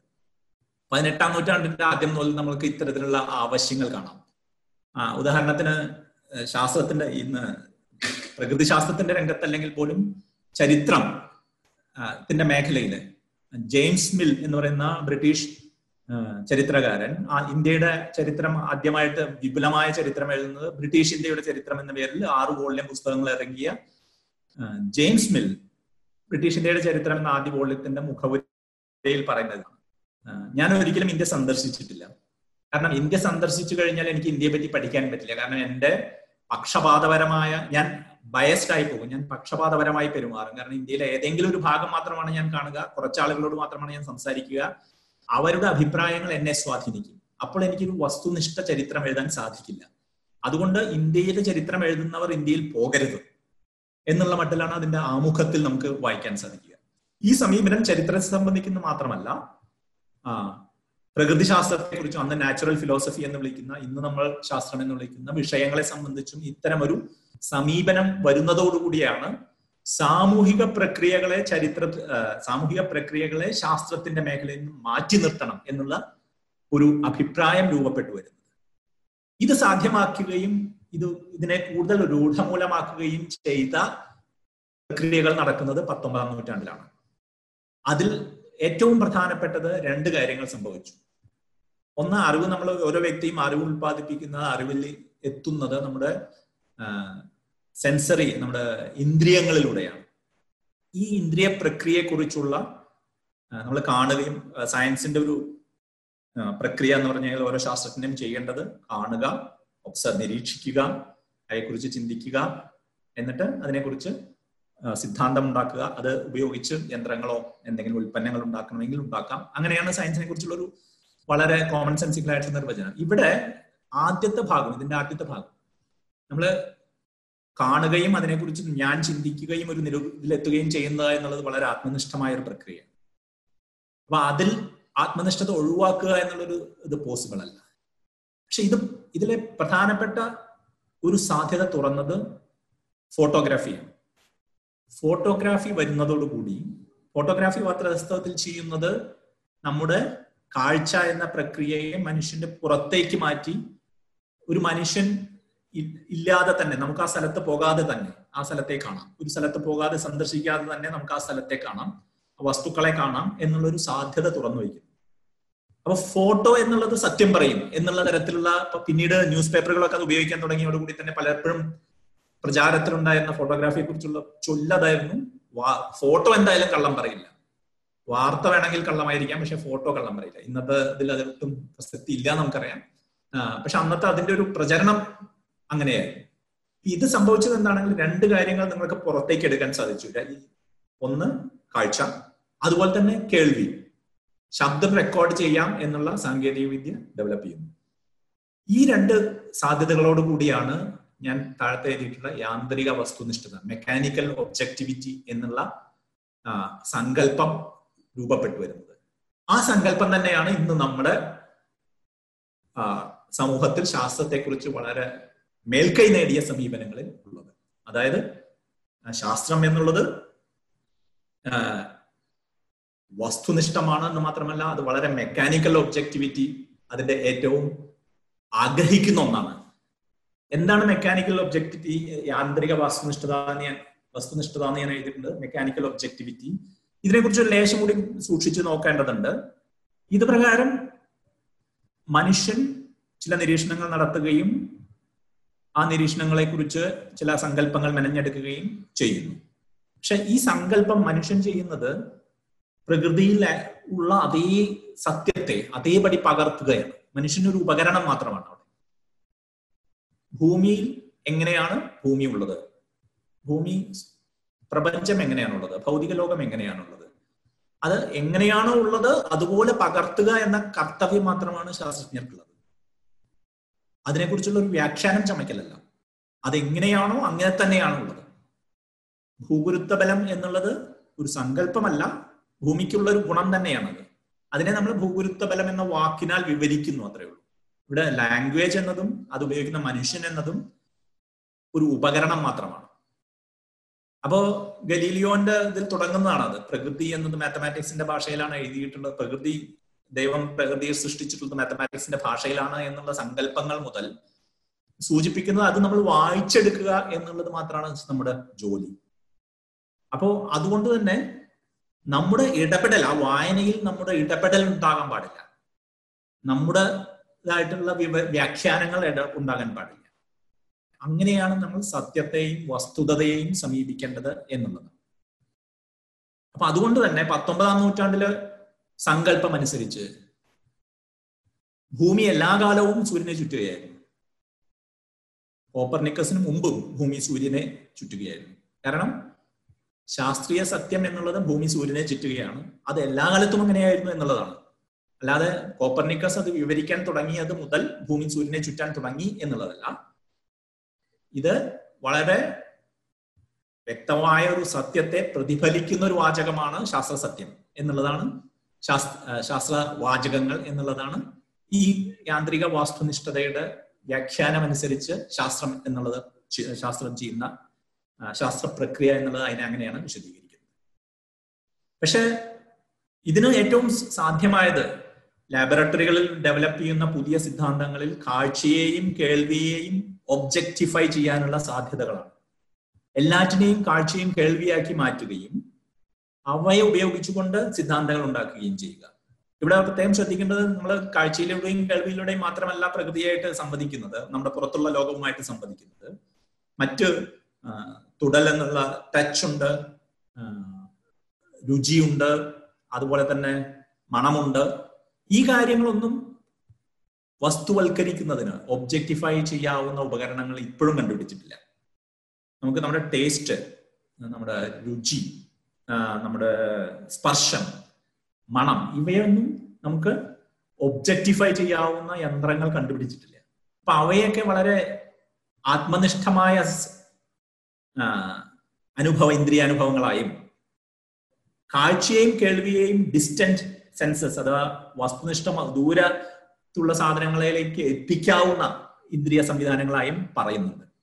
കാരണം ഇത് രണ്ടും നമുക്ക് ദൂരത്തിരുന്ന് തന്നെ നമുക്ക് ദൂര ദൂരത്തുള്ള ഒരു വസ്തുവിനെ നമ്മൾ അടുത്ത് കാണുന്നത് പോലെ ഒരു ദൂരദർശിനി ഉപയോഗിച്ച് നമുക്ക് നമ്മുടെ അടുത്ത് നിൽക്കുന്ന പോലെ തന്നെ കാണാൻ സാധിക്കും. അതുപോലെ തന്നെ ദൂരെയുള്ള ഒരു ശബ്ദത്തെ നമ്മുടെ അടുത്ത് നിന്ന് നമ്മൾ കേൾക്കുന്നത് പോലെ എത്തിക്കാൻ സാധിക്കും. എന്നുള്ള വസ്തുതയെ അടിസ്ഥാനപ്പെടുത്തിയാണ് അതുകൂടി ഈ യാന്ത്രിക വസ്തുനിഷ്ഠതയുടെ കാര്യത്തിൽ വളരെ ഇമ്പോർട്ടന്റ് ആണ്. അപ്പൊ ഇന്ന് നമ്മൾ നോക്കിക്കഴിഞ്ഞാൽ സയൻസ് ശ്രമിക്കുക സയൻസിന്റെ പരീക്ഷണങ്ങളിൽ എപ്പോഴും ശ്രമിക്കുക. മറ്റെല്ലാതരം ഇന്ദ്രിയ അവസ്ഥകളെയും കാഴ്ചയുടെയും കേൾവിയുടെയും രൂപത്തിലേക്ക് മാറ്റുക എന്നുള്ളതാണ്. മെഡിക്കൽ രംഗത്തുള്ള എല്ലാ ഉപകരണങ്ങളും ശ്രമിക്കുന്നത് അതാണ് നിങ്ങൾ electrocardiograph E C G മുതലുള്ള സാധനങ്ങൾ എക്സ്റേ പോലുള്ള സാധനങ്ങൾ മറ്റ് ശബ്ദത്തെ ചിത്രമാക്കി മാറ്റുന്ന സംവിധാനങ്ങൾ. ഇതൊക്കെ ഉപയോഗിക്കുന്നത് പ്രധാനമായും കാഴ്ചയുടെ ലെവലിലേക്ക് അത് കഴിഞ്ഞാൽ കേൾവിയുടെ ലെവലിലേക്ക് ഇതിനെ അളവുകളെയും അറിവുകളെയും മാറ്റിയെടുക്കുക എന്നുള്ളതാണ് ചെയ്യും. ഇതിന്റെ അടിസ്ഥാനത്തിലാണ് അപ്പൊ അങ്ങനെ ചെയ്യുമ്പോൾ ഒരു വ്യക്തിയുടെ സ്വന്തമായിട്ടുള്ള കഴിവുകൾ കഴിവുകൾ അല്ല വ്യക്തിയുടെ സ്വന്തമായിട്ടുള്ള മൂല്യബോധം താല്പര്യങ്ങൾ ഇവയൊന്നും ഇതിൽ ഇടപെടാൻ പാടില്ല. അതുകൊണ്ട് തന്നെ ശാസ്ത്രജ്ഞന്മാരുടെ പ്രധാന ഗുണമാണ് താല്പര്യമില്ലായ്മ ഡിസ്ഇൻട്രസ്റ്റഡ്നെസ് ഡിസ്ഇൻട്രസ്റ്റഡ് റോബർട്ട് മെർട്ടൺ എന്ന് പറയുന്ന ഒരു അമേരിക്കൻ സോഷ്യോളജിസ്റ്റ് സാമൂഹ്യ ശാസ്ത്രജ്ഞൻ എഴുതിയിട്ടുള്ള ശാസ്ത്രത്തെക്കുറിച്ച് എഴുതിയിട്ടുള്ള പല സിദ്ധാന്തങ്ങളിലും പ്രധാനമായും ഊന്നി പറയുന്ന ഒന്നാണ്. ശാസ്ത്രം എന്നുള്ള ഒരു കമ്മ്യൂണിറ്റിയാണ് ഒരു സമൂഹമാണ്. ആ സമൂഹത്തിന് വേണ്ട ഗുണം എന്നുള്ളത് ശാസ്ത്രജ്ഞന് വേണ്ട ഗുണം എന്നുള്ളത് താല്പര്യമില്ലായ്മ എന്നുള്ളത് അതിലെ ഏറ്റവും പ്രധാനപ്പെട്ട ഗുണമാണ്. രണ്ടാമത്തെ കാര്യം സത്യസന്ധത എന്നതാണ്. കാരണം ഒരു വ്യക്തിയെ ആശ്രയിച്ച അവരുത് ഇത് അറിവ് എന്നുള്ളത് കൊണ്ട് ഞാൻ ലാബറട്ടറിയിൽ എന്ത് കാണുന്നു എന്നുള്ളത് സത്യസന്ധമായി റിപ്പോർട്ട് ചെയ്യേണ്ട ആവശ്യമുണ്ട് അപ്പൊ ഇങ്ങനെ രണ്ട് സബ്ജക്റ്റീവായ ഗുണങ്ങളുടെ കാര്യത്തെ പറ്റി പറയുന്നുണ്ടെങ്കിലും ആ സബ്ജക്റ്റീവായ കാര്യങ്ങൾ സബ്ജക്റ്റീവ് അല്ലാതിരിക്കാൻ വേണ്ടിയിട്ടുള്ള കാര്യങ്ങളായിട്ടാണ് അതിനെ വ്യാഖ്യാനിക്കുന്നത്. നോളജ് എന്നുള്ളത് അറിവ് എന്നുള്ളത് ആത്മനിഷ്ഠമാകാതിരിക്കുന്നത് എന്തൊക്കെ ചെയ്യാൻ സാധിക്കും? മനുഷ്യനെ കഴിയുന്നത്ര ഉപയോഗിക്കുക ഉപയോഗിക്കുക മനുഷ്യനെ കഴിയുന്നത്ര ഒഴിവാക്കുക എന്നുള്ള സമ്പ്രദായം ഇതിൽ കാണാം. മാക്സിമം റീഡിങ്ങുകൾ നമ്മൾ റീഡിംഗ് എടുക്കുകയാണെങ്കിൽ യന്ത്രം ഉപയോഗിച്ച് റീഡിംഗ് എടുത്താലാണ് കൂടുതൽ അക്യുറസി ആവുക എന്നുള്ളതാണ് നമ്മൾ എപ്പോഴും വിശ്വസിക്കുന്നത്. മനുഷ്യൻ ഇടപെടാതിരിക്കുന്നതാണ് ശാസ്ത്രത്തിന്റെ ഇതിന് ഏറ്റവും സാധ്യമല്ല. കംപ്ലീറ്റ് ആയിട്ട് മനുഷ്യനെ ഒഴിവാക്കാൻ സാധ്യമല്ല. പക്ഷെ കഴിയുന്നിടത്തോളം മനുഷ്യരുടെ ഇടപെടൽ ഇല്ലാതെ എങ്ങനെ ജ്ഞാനം ഉണ്ടാക്കാം എന്നുള്ളതാണ് ഇതിൽ ആളുകളെ കുറിച്ചുള്ള ധാരണ. ആളുകൾ ഒന്നുകിൽ ഒഴിവാക്കേണ്ടതാണ്. ഒഴിവാക്കാൻ പറ്റാത്തിടത്തോളം അവർ വളരെ താല്പര്യമില്ല പ്രത്യേക താല്പര്യം ഒന്നുമില്ലാതെ ഇടപെടണം. അവരുടെ മനസ്സിൽ അവരുടേതായ രീതിയിലുള്ള മൂല്യബോധങ്ങളോ ഒന്നും ഈ അവരുടെ നിരീക്ഷണങ്ങളിലോ അവരുടെ വ്യാഖ്യാനങ്ങളിലോ ഉണ്ടാകാൻ പാടില്ല. അതിനുവേണ്ടി അവരെ ട്രെയിൻ ചെയ്യുന്നതാണ് ശാസ്ത്രത്തിന്റെ ട്രെയിനിങ് എന്നുള്ളതാണ് സങ്കല്പം. ഇതിൽ മൂന്നാമത് ഞാൻ പറയുന്ന കാര്യം ശാസ്ത്രത്തിന്റെ സ്വഭാവത്തെ കുറിച്ചാണ് അത് ആവർത്തന സാധ്യത മെക്കാനിക്കലി റീപ്രൊഡ്യൂസ് ചെയ്യാൻ കഴിയും എന്നുള്ളതാണ് ഒരു സങ്കല്പം. അതായത് ഒരു ഉപകരണം ഉപയോഗിച്ച് ഒരു സ്ഥലത്ത് കണ്ടുപിടിക്കുന്നത് അതേമാതിരി തന്നെ മറ്റു സ്ഥലത്ത് പ്രവർത്തിക്കും. അങ്ങനെ ആകുമ്പോൾ മാത്രമേയാണ് അതൊരു ശാസ്ത്രസത്യമായി മാറുന്നത്. ഇതും ഇതും മെക്കാനിക്കലി റീപ്രൊഡ്യൂസിബിൾ ആകുന്ന സന്ദർഭങ്ങളിൽ മാത്രമാണ് നമുക്ക് ഈ സാധ്യതയെക്കുറിച്ച് നമുക്ക് ചിന്തിക്കാൻ സാധിക്കുന്നത്.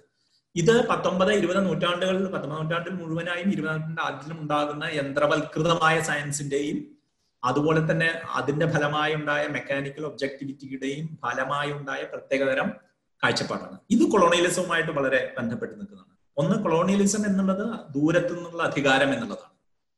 അതുപോലെ തന്നെ ഇതിന്റെ അറിവ് എന്നുള്ളതും ദൂരത്തു നിന്നുള്ള അറിവ് എന്നുള്ളതാണ് കൊളോണിയൽ സമ്പ്രദായത്തിന്റെ ആഗ്രഹം. ദൂരത്തിരുന്നു കൊണ്ട് തന്നെ അറിവ് സമ്പാദിക്കണം. അറിവ് ഉൽപ്പാദിപ്പിക്കുന്നത് മെട്രോപൊളിറ്റൻ കേന്ദ്രങ്ങളിലായിരിക്കണം. കോളനികൾ എന്നുള്ളത് വിദൂര ദേശങ്ങളിലുള്ള റോ മെറ്റീരിയൽ കളക്ട് ചെയ്യുന്ന യഥാർത്ഥത്തിൽ ഫാക്ടറി ഉൽപാദനത്തിനുള്ളതും അതുപോലെ തന്നെ അറിവ് ഉൽപാദനത്തിനുമുള്ള റോ മെറ്റീരിയൽ കളക്ട് ചെയ്യുന്ന കേന്ദ്രങ്ങളായി കോളനികളെ മാറുക. അങ്ങനെ ദൂരത്തു നിന്നുമുള്ള അറിവ് എന്നുള്ളതാണ് ഈ രണ്ട് കൊളോണിയൽ സമ്പ്രദായത്തിന്റെ സാമ്പത്തിക സാമൂഹ്യ വശത്തിന്റെയും ശാസ്ത്ര സിദ്ധാന്തങ്ങളുടെ ആധുനിക ശാസ്ത്രത്തിന്റെയും പ്രധാന മോഡലിംഗ് ആ സങ്കല്പം വെച്ചുകൊണ്ടാണ്. അതിനെ രൂപവൽക്കരിക്കുന്നത് ആ സങ്കല്പം വെച്ചുകൊണ്ടാണ്. ഈ സങ്കല്പം വെച്ചുകൊണ്ട് നോക്കുന്നത് കൊണ്ടാണ് സമൂഹം ശാസ്ത്രത്തിൽ എന്താ ഇടപെടുന്നുള്ള ചോദ്യം ചോദിക്കാൻ പാടില്ല എന്നുള്ള തരത്തിൽ. സമൂഹം ശാസ്ത്രത്തിൽ ഇടപെടുന്നത് ശരിയല്ല എന്നുള്ളതാണ് ഇത്തരത്തിലുള്ള ചിന്താപദ്ധതിയുടെ പ്രധാന അടിസ്ഥാന സങ്കല്പം. അതുകൊണ്ട് തന്നെ ശാസ്ത്രം ഇടപെട്ടിട്ടുണ്ട് സമൂഹം ഇടപെട്ട് എന്തെങ്കിലും ഒരു സങ്കല്പം ഉണ്ടാക്കുന്നതിനെ ശാസ്ത്രം എന്ന് വിളിക്കാൻ പറ്റില്ല. അത് ഒബ്ജക്റ്റീവ് വസ്തുനിഷ്ഠം ആകില്ല. അത് ആത്മനിഷ്ഠമേ ആകുള്ളൂ അപ്പൊ ഇവിടെ ശാസ്ത്രം സമൂഹത്തിൽ ഇടപെടുന്നു പക്ഷെ സമൂഹം ശാസ്ത്രത്തിൽ ഇടപെടുന്നില്ല എന്നുള്ള തരത്തിലുള്ള ഒരു ചിന്താപദ്ധതിയാണ് ഇതിൽ ഉണ്ടാകുന്നത്. ഇതിന് ഈ സങ്കല്പങ്ങൾ വികസിക്കുമ്പോൾ തന്നെ ഇതിനെതിരായ വിമർശനങ്ങളും ധാരാളമായിട്ട് ഉണ്ടായിട്ടുണ്ട്. അതിൽ രണ്ടു മൂന്ന് വിമർശനങ്ങളാണ് നമുക്കിപ്പോ ഇവിടെ നോക്കാൻ സമയമുള്ളൂ. അതിൽ ആദ്യത്തേത് എന്ന് പറഞ്ഞു കഴിഞ്ഞാൽ മതപരമായ വിമർശനങ്ങളാണ്. മതപരമായ വിമർശനങ്ങൾ എന്ന് നമ്മൾ പറയുമ്പോൾ ശാസ്ത്രം ആധുനിക ശാസ്ത്രം വികസിച്ചു വന്നത് മതവുമായി ഏറ്റുമുട്ടിയാണ് എന്നൊരു സങ്കല്പമുണ്ട്. അത് തീരെ ശരിയല്ല. മതവുമായി സംബന്ധിച്ചുകൊണ്ടും മതത്തിനകത്ത് നിന്നുകൊണ്ടും ഒക്കെ തന്നെയാണ് ആധുനിക ചിന്താപദ്ധതികളെല്ലാം യൂറോപ്പിലും ഏഷ്യയിലും ആഫ്രിക്കയിലും ഒക്കെ ഉണ്ടായിട്ടുള്ളത് ആധുനിക ശാസ്ത്രത്തിന്റെ തന്നെ വികസനം എന്ന് പറയുന്നത് മതവുമായി ചേർന്ന് നിന്നുകൊണ്ടും അതിന് മതങ്ങളെല്ലാപ്പോഴും മതത്തിനകത്ത് ചർച്ചകൾ നടന്നിട്ടുണ്ട്. ഒരു മതത്തിനകത്തും ഏകശിലാപരമായ ഒരു അഭിപ്രായ രൂപീകരണം ഒരു കാലത്തും നടന്നിട്ടില്ല. അത്തരം ചർച്ചകളുടെ തുടർച്ച തന്നെയാണ് ആധുനിക ശാസ്ത്രത്തിന്റെ ചർച്ചകൾ പക്ഷെ ഒരു പ്രത്യേക കാലഘട്ടത്തിൽ പത്തൊമ്പതാം നൂറ്റാണ്ടിൽ പ്രത്യേകിച്ചും മതത്തിന് യൂറോപ്പിൽ സംഭവിക്കുന്ന പ്രത്യേകതരം രാഷ്ട്രീയ രൂപങ്ങളുടെ ഫലമായി മതത്തെ സമൂഹത്തിന്റെ പ്രത്യേക രീതിയിൽ നിന്ന് മാറ്റി നിർത്തണം എന്നുള്ള ഒരു പുതിയ ചിന്താ പദ്ധതിയുടെ ഭാഗമായിട്ടാണ് മതവും സയൻസും തമ്മിലുള്ള ശത്രുതയുടെ ചരിത്രം എഴുതപ്പെടുന്നത്. ഗലീലിയോന്റെ കാര്യത്തിൽ നമ്മളെപ്പോഴും മതം അദ്ദേഹത്തെ ക്രൂശിച്ചു എന്ന തരത്തിൽ പറയാറുണ്ട്. പക്ഷെ ഗലീലിയോന്റെ യഥാർത്ഥ ചരിത്രം എടുത്ത് നോക്കിക്കഴിഞ്ഞാൽ നമുക്ക് വളരെ വിശദമായി മനസ്സിലാക്കും. ഗലീലിയോന്റെ വിചാരണയിൽ അദ്ദേഹം ആവശ്യപ്പെട്ട മൂന്ന് പേരെയും ഇൻക്വസിഷൻ ഏർപ്പെടുത്തിയ മൂന്ന് പേരും അദ്ദേഹത്തിന്റെ വാദഗതികൾ പരിശോധിക്കുകയും എല്ലാവരും ശാസ്ത്രജ്ഞന്മാരാണ്. അന്നത്തെ നമ്മൾ ഇന്നത്തെ ഒരു കാലത്തിനനുസരിച്ച് എല്ലാവരും ശാസ്ത്രജ്ഞന്മാരാണ്. അപ്പൊ ഗലീലിയോ അതിന്റെ പറയുന്ന വാദങ്ങൾ തെളിയിക്കുന്നതിന് സാധിച്ചില്ല എന്നുള്ളത് വളരെ വ്യക്തമായി സ്ഥാപിച്ചത് കൊണ്ടാണ് ഗലീലിയോനെതിരായ നടപടിയെടുത്തത്. അപ്പൊ അതുകൊണ്ട് തന്നെ അതിനെ മത ഗലീലിയോ മതവുമായി ഏറ്റുമുട്ടി എന്ന് പറയുന്ന തരത്തിൽ യാതൊരു അർത്ഥവും അതിന് സങ്കല്പിക്കുന്നത് ശരിയല്ല. അങ്ങനത്തെ അല്ല അതിന്. പക്ഷെ മതപരത്തിൽ നിന്നുള്ള വേറൊരു വിമർശനം ഉണ്ടായോ എന്നത് പ്രത്യേകിച്ചും പതിനെട്ട് പത്തൊമ്പത് നൂറ്റാണ്ടുകൾ ഉണ്ടാകുന്നത് എത്തിക്സ് നൈതികത എന്നത് ശാസ്ത്ര പ്രവർത്തനത്തിന് ബാധകമല്ല. അറിവ് ഉൽപ്പാദിപ്പിക്കാൻ നിങ്ങൾക്ക് അറിവ് ഉൽപ്പാദിപ്പിക്കുന്ന മേഖലയിൽ നിങ്ങൾ നീതിയുടെ കാര്യം നൈതികതയുടെ കാര്യം എത്തിക്സിന്റെ കാര്യം പ്രത്യേകിച്ചും ജസ്റ്റിസിന്റെ അല്ല എത്തിക്സിന്റെ കാര്യം നോക്കേണ്ടതില്ല എന്ന തരത്തിലുള്ള സമീപനങ്ങളെ മതപരമായ വീക്ഷണങ്ങളിൽ നോക്കുന്നവർ തീർച്ചയായും ചാലഞ്ച് ചെയ്തു. കാരണം അവരെ മതപരമായ വീക്ഷണങ്ങളെ സംബന്ധിച്ചോളം മനുഷ്യൻ എന്നുള്ളത് മനുഷ്യൻ എന്തു ചെയ്യണം? മനുഷ്യൻ എന്തു ചെയ്യുന്നത് നല്ലതാണ്? എന്തൊക്കെ ചെയ്യാൻ പാടില്ല? തുടങ്ങിയ കാര്യങ്ങൾ എല്ലാ കാലത്തും എല്ലാ മേഖലയിലും ചില സങ്കല്പങ്ങളുണ്ട്. ചില കാര്യങ്ങൾ മനുഷ്യൻ ചെയ്യാൻ പാടില്ല. ചിലത് ചെയ്യണം ചിലത് ചെയ്യുന്നത് നല്ലതാണ് ചിലത് ചെയ്യുന്നത് ശരിയല്ല. ഈ സങ്കല്പങ്ങളിൽ നിന്നും ഒഴിഞ്ഞു മാറി ഒന്നുമില്ല. ജീവിതം മനുഷ്യന്റെ ജീവിതത്തിൽ ഒരു കാര്യത്തെയും നിന്ന് ഒഴിഞ്ഞു നിൽക്കാൻ കഴിയില്ല. ഇത് ദൈവവിശ്വാസവുമായി ബന്ധപ്പെട്ട കൂടിയാണ് പക്ഷേ ശാസ്ത്രത്തെ ഒന്ന് ഒഴിവാക്കണം എന്നുള്ള വാദം അംഗീകരിക്കാൻ എന്തായാലും ഇവർ തയ്യാറായിരുന്നില്ല. അതിനെ ചോദ്യം ചെയ്യുകയും ചെയ്തിട്ടുണ്ട്. രണ്ടാമത് പ്രത്യേക രൂപത്തിലുള്ള അധികാര ബന്ധം രൂപപ്പെടുമ്പോൾ പുതിയ രാഷ്ട്രീയ രൂപങ്ങൾ ബന്ധപ്പെടും. അത് മതങ്ങളെ പ്രത്യേകിച്ചും മതങ്ങളെ ഒഴിവാക്കിക്കൊണ്ട് രാഷ്ട്രീയ രൂപങ്ങൾ നേഷൻ സ്റ്റേറ്റുകൾ ഉണ്ടാകാമെന്നുള്ള സങ്കല്പം ഉണ്ടാകുമ്പോൾ തന്നെ അത്തരത്തിനോട് രൂപത്തിനോട് അധികാരങ്ങളോട് ചേർന്നതുകൊണ്ടാണ് ശാസ്ത്രം വികസിച്ചിട്ടുള്ളത്. അതും അതിനെയും മതപരമായ ചോദ്യം ചെയ്യലുകൾ എല്ലാ സ്ഥലങ്ങളിലും നിന്നുണ്ട്. അത് ചിലപ്പോൾ യൂറോപ്പിനെതിരായിട്ടുള്ള കോളനിവൽക്കരണത്തിനായിട്ടുള്ള സമരമായിട്ടായിരിക്കാം. അതല്ലെങ്കിൽ പ്രത്യേക കോളനികൾക്കകത്ത് ഉള്ള അധികാര രൂപങ്ങൾക്കെതിരായിട്ടുള്ള ചോദ്യം ചെയ്യലായിട്ടായിരിക്കാം പല രൂപത്തിൽ അത് പ്രത്യക്ഷപ്പെടുത്തുന്നത്. മറ്റൊരു പ്രധാന വിമർശനം ഇത്തരം ചരിത്ര ശാസ്ത്ര സങ്കല്പത്തിനെതിരെ ഉയർന്നു വന്നിട്ടുള്ളത് മാർക്സിസ്റ്റ് സമീപനങ്ങളിലാണ്. മാർക്സിന്റെ സമീപനത്തിൽ വളരെ വ്യക്തമായി മാർക്സ് ശാസ്ത്രത്തെ ഒരു സാമൂഹിക ഉൽപ്പന്നം ബോധത്തെ മനുഷ്യബോധത്തെ തന്നെ നമ്മുടെ ഭൗതിക ലോകത്തിന്റെ ഉൽപ്പന്നമായിട്ടാണ് മാർക്സ് കണ്ടിട്ടുള്ളത്. അതുകൊണ്ട് തന്നെ ശാസ്ത്രം എന്നുള്ളതും ഭൗതിക ലോകത്തിന്റെ അടിസ്ഥാന ബന്ധങ്ങളുടെ അടിസ്ഥാനത്തിൽ രൂപം കൊടുക്കുന്ന ഒരു ജ്ഞാന രൂപമാണ് ആധുനിക ശാസ്ത്രം. അപ്പൊ അതുകൊണ്ട് തന്നെ ഇരുപതാം നൂറ്റാണ്ടിൽ മാർക്സിനെ തുടർന്നു വന്ന മാർക്സിസ്റ്റുകാരൊക്കെ തന്നെ ജഡി ബെർണാൽ മുതൽ ജോസഫ് നിധാം അങ്ങനെയുള്ള തുടർച്ചയായിട്ട് ശാസ്ത്രത്തെക്കുറിച്ചും ശാസ്ത്രത്തിന്റെ ചരിത്രം എഴുതിയ ആളുകളും മാർക്സിസ്റ്റ് വീക്ഷണത്തിൽ നിന്ന് എഴുതുന്നവരെല്ലാം തന്നെ ആധുനിക ശാസ്ത്രത്തിന്റെ വീക്ഷണത്തിനെ കാണുന്നത് മുതലാളിത്തത്തിന്റെ രൂപം ജ്ഞാനരൂപമായാണ് ശാസ്ത്രത്തെ കാണുന്നത്. അവരും വളരെ വ്യക്തമായി വാദിക്കുന്നത് എന്താണ് അറിവ് ഉൽപ്പാദിപ്പിക്കുന്നത് എന്നുള്ളത് സാമൂഹ്യപരമായാണ് തീരുമാനിക്കുന്നത്. പക്ഷെ ഇവിടെ ഒരു വ്യത്യാസമുണ്ട്. മാർക്സിസ്റ്റ് വീക്ഷണത്തിൽ ശാസ്ത്രത്തിന്റെ കണ്ടന്റ് അല്ലെങ്കിൽ ആ മെത്തേഡ് എന്നുള്ളത് ചോദ്യം ചെയ്യപ്പെടുന്നില്ല. അത് മുതലാളിത്തപരമാണ് എന്നല്ല. ഇപ്പോ ഉദാഹരണത്തിന് ഒരു ലാബറട്ടറിയിൽ നടക്കുന്ന പ്രവർത്തനം ആസ് സച്ച് മുതലാളിത്തപരമാണ് എന്നല്ല മാർക്സിസ്റ്റ് വിമർശനം. ആ ലാബറട്ടറി എന്തിനു സ്ഥാപിച്ചു? അത് ഉൽപ്പാദിപ്പിക്കുന്ന എന്ത്? അവരുടെ എന്തിനാണ് ഫണ്ട് ചെയ്യുന്നത്? ഏത് വിഷയത്താണ് അവർ തിരഞ്ഞെടുക്കുന്നത്? തുടങ്ങിയ കാര്യങ്ങൾ താല്പര്യങ്ങളെ സ്ഥാപനവൽകൃതമായ സ്ഥാപനപരമായി ബന്ധപ്പെട്ട താല്പര്യങ്ങളെ സമൂഹമാണ് നിയന്ത്രിക്കുന്നത്. സമൂഹത്തിൽ അധികാരമുള്ളവരാണ് അതിനെ നിയന്ത്രിക്കുന്നത്. അതുകൊണ്ട് തന്നെ ആധുനികതയിൽ നിന്നുള്ള ശാസ്ത്ര സമ്പ്രദായങ്ങളെ കുറിച്ചുള്ള ഇതൊക്കെ നടക്കുന്നത് മുതലാളിത്തത്തെ വികസിപ്പിക്കുന്നതിനും മാർക്കറ്റ് എക്കോണമിയെയും ലാഭത്തെയും ഉണ്ടാക്കുന്നതിനും വേണ്ടിയുള്ള തരത്തിൽ ജ്ഞാനോത്പാദനം മാറിയിരിക്കുന്നു എന്നുള്ളതാണ്. പക്ഷെ അവരും ഡെഫിനറ്റ് ആയി സമൂഹം ശാസ്ത്രത്തിൽ ഇടപെടുന്നു എന്ന് വാദിക്കുന്നവരാണ്. നമുക്ക് ഇപ്പൊ സമയമില്ലാന്ന് തോന്നുന്നു. അടുത്ത ഏതാണ്ട് ഒരു മിനിറ്റ് രണ്ട് മിനിറ്റ് കൂടി ഉള്ളൂ ഇനി. തത്വചിന്താപരമായ മേഖലയിൽ നിന്നും ഇതിനെതിരായിട്ടുള്ള വിമർശനങ്ങൾ ഉണ്ടായിട്ടുണ്ട്. അത് പലതരം വിമർശനങ്ങൾ ഉണ്ടായിട്ടുണ്ട്. അത് മുഴുവൻ പരിശോധിക്കാൻ സാധ്യതയില്ല. ഒന്ന് പോപ്പർ കാൾ പോപ്പറുടെ പോൾ ഫെയർബാൻഡ് എന്നിവർ രണ്ടാൾക്കാരുടെ സിദ്ധാന്തങ്ങളെ കുറിച്ച് വളരെ പെട്ടെന്ന് പറയാം. പോപ്പർ ഈ ശാസ്ത്രത്തിന്റെ ആധിപത്യത്തെ ഒരു തരത്തിൽ ചോദ്യം ചെയ്യുകയായിരുന്നു. പക്ഷെ ശാസ്ത്രത്തിൽ വിശ്വസിക്കുകയും ചെയ്യുന്ന ആളായിരുന്നു കാൾ പോപ്പർ പോപ്പർ പറഞ്ഞത് സാധാരണ രീതിയിൽ ശാസ്ത്രം എന്നുള്ളത് ഒരു സിദ്ധാന്തം ഉണ്ടാക്കുന്നു അത് പരീക്ഷണം ഉപയോഗിച്ച് പരിശോധിക്കുന്നു. പരിശോധനയിൽ വിജയിച്ചാൽ അതിന് സിദ്ധാന്തമായി മാറുന്നു. പരിശോധനയിൽ പരാജയപ്പെട്ടാൽ അത് ശാസ്ത്രീയമല്ലാതായി മാറുന്നു. ഇതിനെ വെരിഫിക്കേഷൻ എന്ന് പറയുന്നു. ഇത് അല്ല ഫോൾസിഫിക്കേഷൻ ഒരു സിദ്ധാന്തം തെറ്റാണെന്ന് തെളിയിക്കാനുള്ള സാധ്യതയുള്ളത് മാത്രമാണ് ശാസ്ത്രം എന്നുള്ളതാണ് പോപ്പറുടേത് അപ്പൊ ഈ യാന്ത്ര യാന്ത്രിക വസ്തുനിഷ്ഠത സിദ്ധാന്ത പ്രകാരം എല്ലാറ്റിനെയും വെരിഫൈ ചെയ്യാണ് ശാസ്ത്രം ചെയ്യുന്നത്. സിദ്ധാന്തങ്ങളെ ലബോറട്ടറികളിലും പരീക്ഷണങ്ങളിലൂടെയും അതല്ലെങ്കിൽ ലോജിക്കലായി വെരിഫൈ ചെയ്തിട്ട് വെരിഫൈ ചെയ്ത് സക്സസ്ഫുൾ ആയാൽ അതിനെ ശാസ്ത്ര സിദ്ധാന്തമായി മാറുന്നു എന്നുള്ളതാണ് സാധാരണ രീതിയിലുള്ള അഭിപ്രായം ഉണ്ടായിരുന്നത് പോപ്പർ അതിനെ ചോദ്യം ചെയ്തുകൊണ്ട് പറയുന്നു ഒരു സിദ്ധാന്തം എന്നുള്ളത് വെരിഫൈ ചെയ്തതുകൊണ്ട് അത് ശാസ്ത്രീയമാവണമെന്നില്ല. ആ സാധ്യതയുള്ളത് അത് ഫാൾസിഫൈ ചെയ്യാൻ സാധ്യതയുണ്ടാകണം. അതായത് തെറ്റാണെന്ന് തെളിയിക്കാൻ സാധ്യതയുള്ള ഹൈപ്പോത്തിസിസ് മാത്രമേ ശാസ്ത്രമാവുള്ളൂ എന്നതാണ് ഇതിനെക്കുറിച്ച് വേണമെങ്കിൽ കൂടുതൽ വിശദീകരിക്കാം. ചർച്ചയിൽ നമുക്ക് വിശദീകരിക്കാം. അപ്പൊ ഈ ഇത് പ്രകാരമാണെങ്കിൽ അപ്പോൾ എന്താണ് ശരി എന്താണ് തെറ്റ് എന്നുള്ളത് ഇവിടെ വീണ്ടും തീരുമാനിക്കുന്നത് ആ ശാസ്ത്രത്തിനകത്ത് തന്നെയാണ്. പക്ഷെ പോപ്പർ പറയുന്ന ഒരു കാര്യം ഒരു കാര്യം ശാസ്ത്രീയമല്ല എന്ന് തീരുമാനിച്ചത് കൊണ്ട് മാത്രം അത് ഉപയോഗപ്രദമല്ല എന്നോ അത് സത്യമല്ല എന്നോ അത് മനുഷ്യന് ഉപകാരപ്രദമല്ല എന്നോ ഇല്ല. ശാസ്ത്രീയമല്ലാത്തതും മനുഷ്യന് ഉപകാരപ്രദമാണ് എന്നുള്ളതാണ് പോപ്പറുടെ ഒരു ഇടപെടൽ. ഫെയറബാൻഡ് എന്ന ഫിലോസഫറുടെ ഇടപെടലും ശാസ്ത്രത്തിന് പ്രത്യേകമായ മെത്തഡോളജി ഒന്നുമില്ല. ഒരു സിദ്ധാന്തം തെറ്റാണെന്ന് തെളിയിച്ചാലും ശരിയാണെന്ന് തെളിയിച്ചാലും അവ വേണമോ വേണ്ടയോ എന്ന് തീരുമാനിക്കേണ്ടത് സമൂഹമാണ്. സമൂഹത്തിന് പരിപൂർണമായും അവകാശം ഉണ്ടായിരിക്കണം ഒരു സിദ്ധാന്തത്തെ സ്വീകരിക്കണമോ വേണ്ടയോ എന്നുള്ളത് അതായത് ഭൂഗുരുത്വ സിദ്ധാന്തം ശരിയാണോ തെറ്റാണോ എന്ന് വോട്ടിനിട്ട് തീരുമാനിക്കാം എന്ന രീതിയിൽ.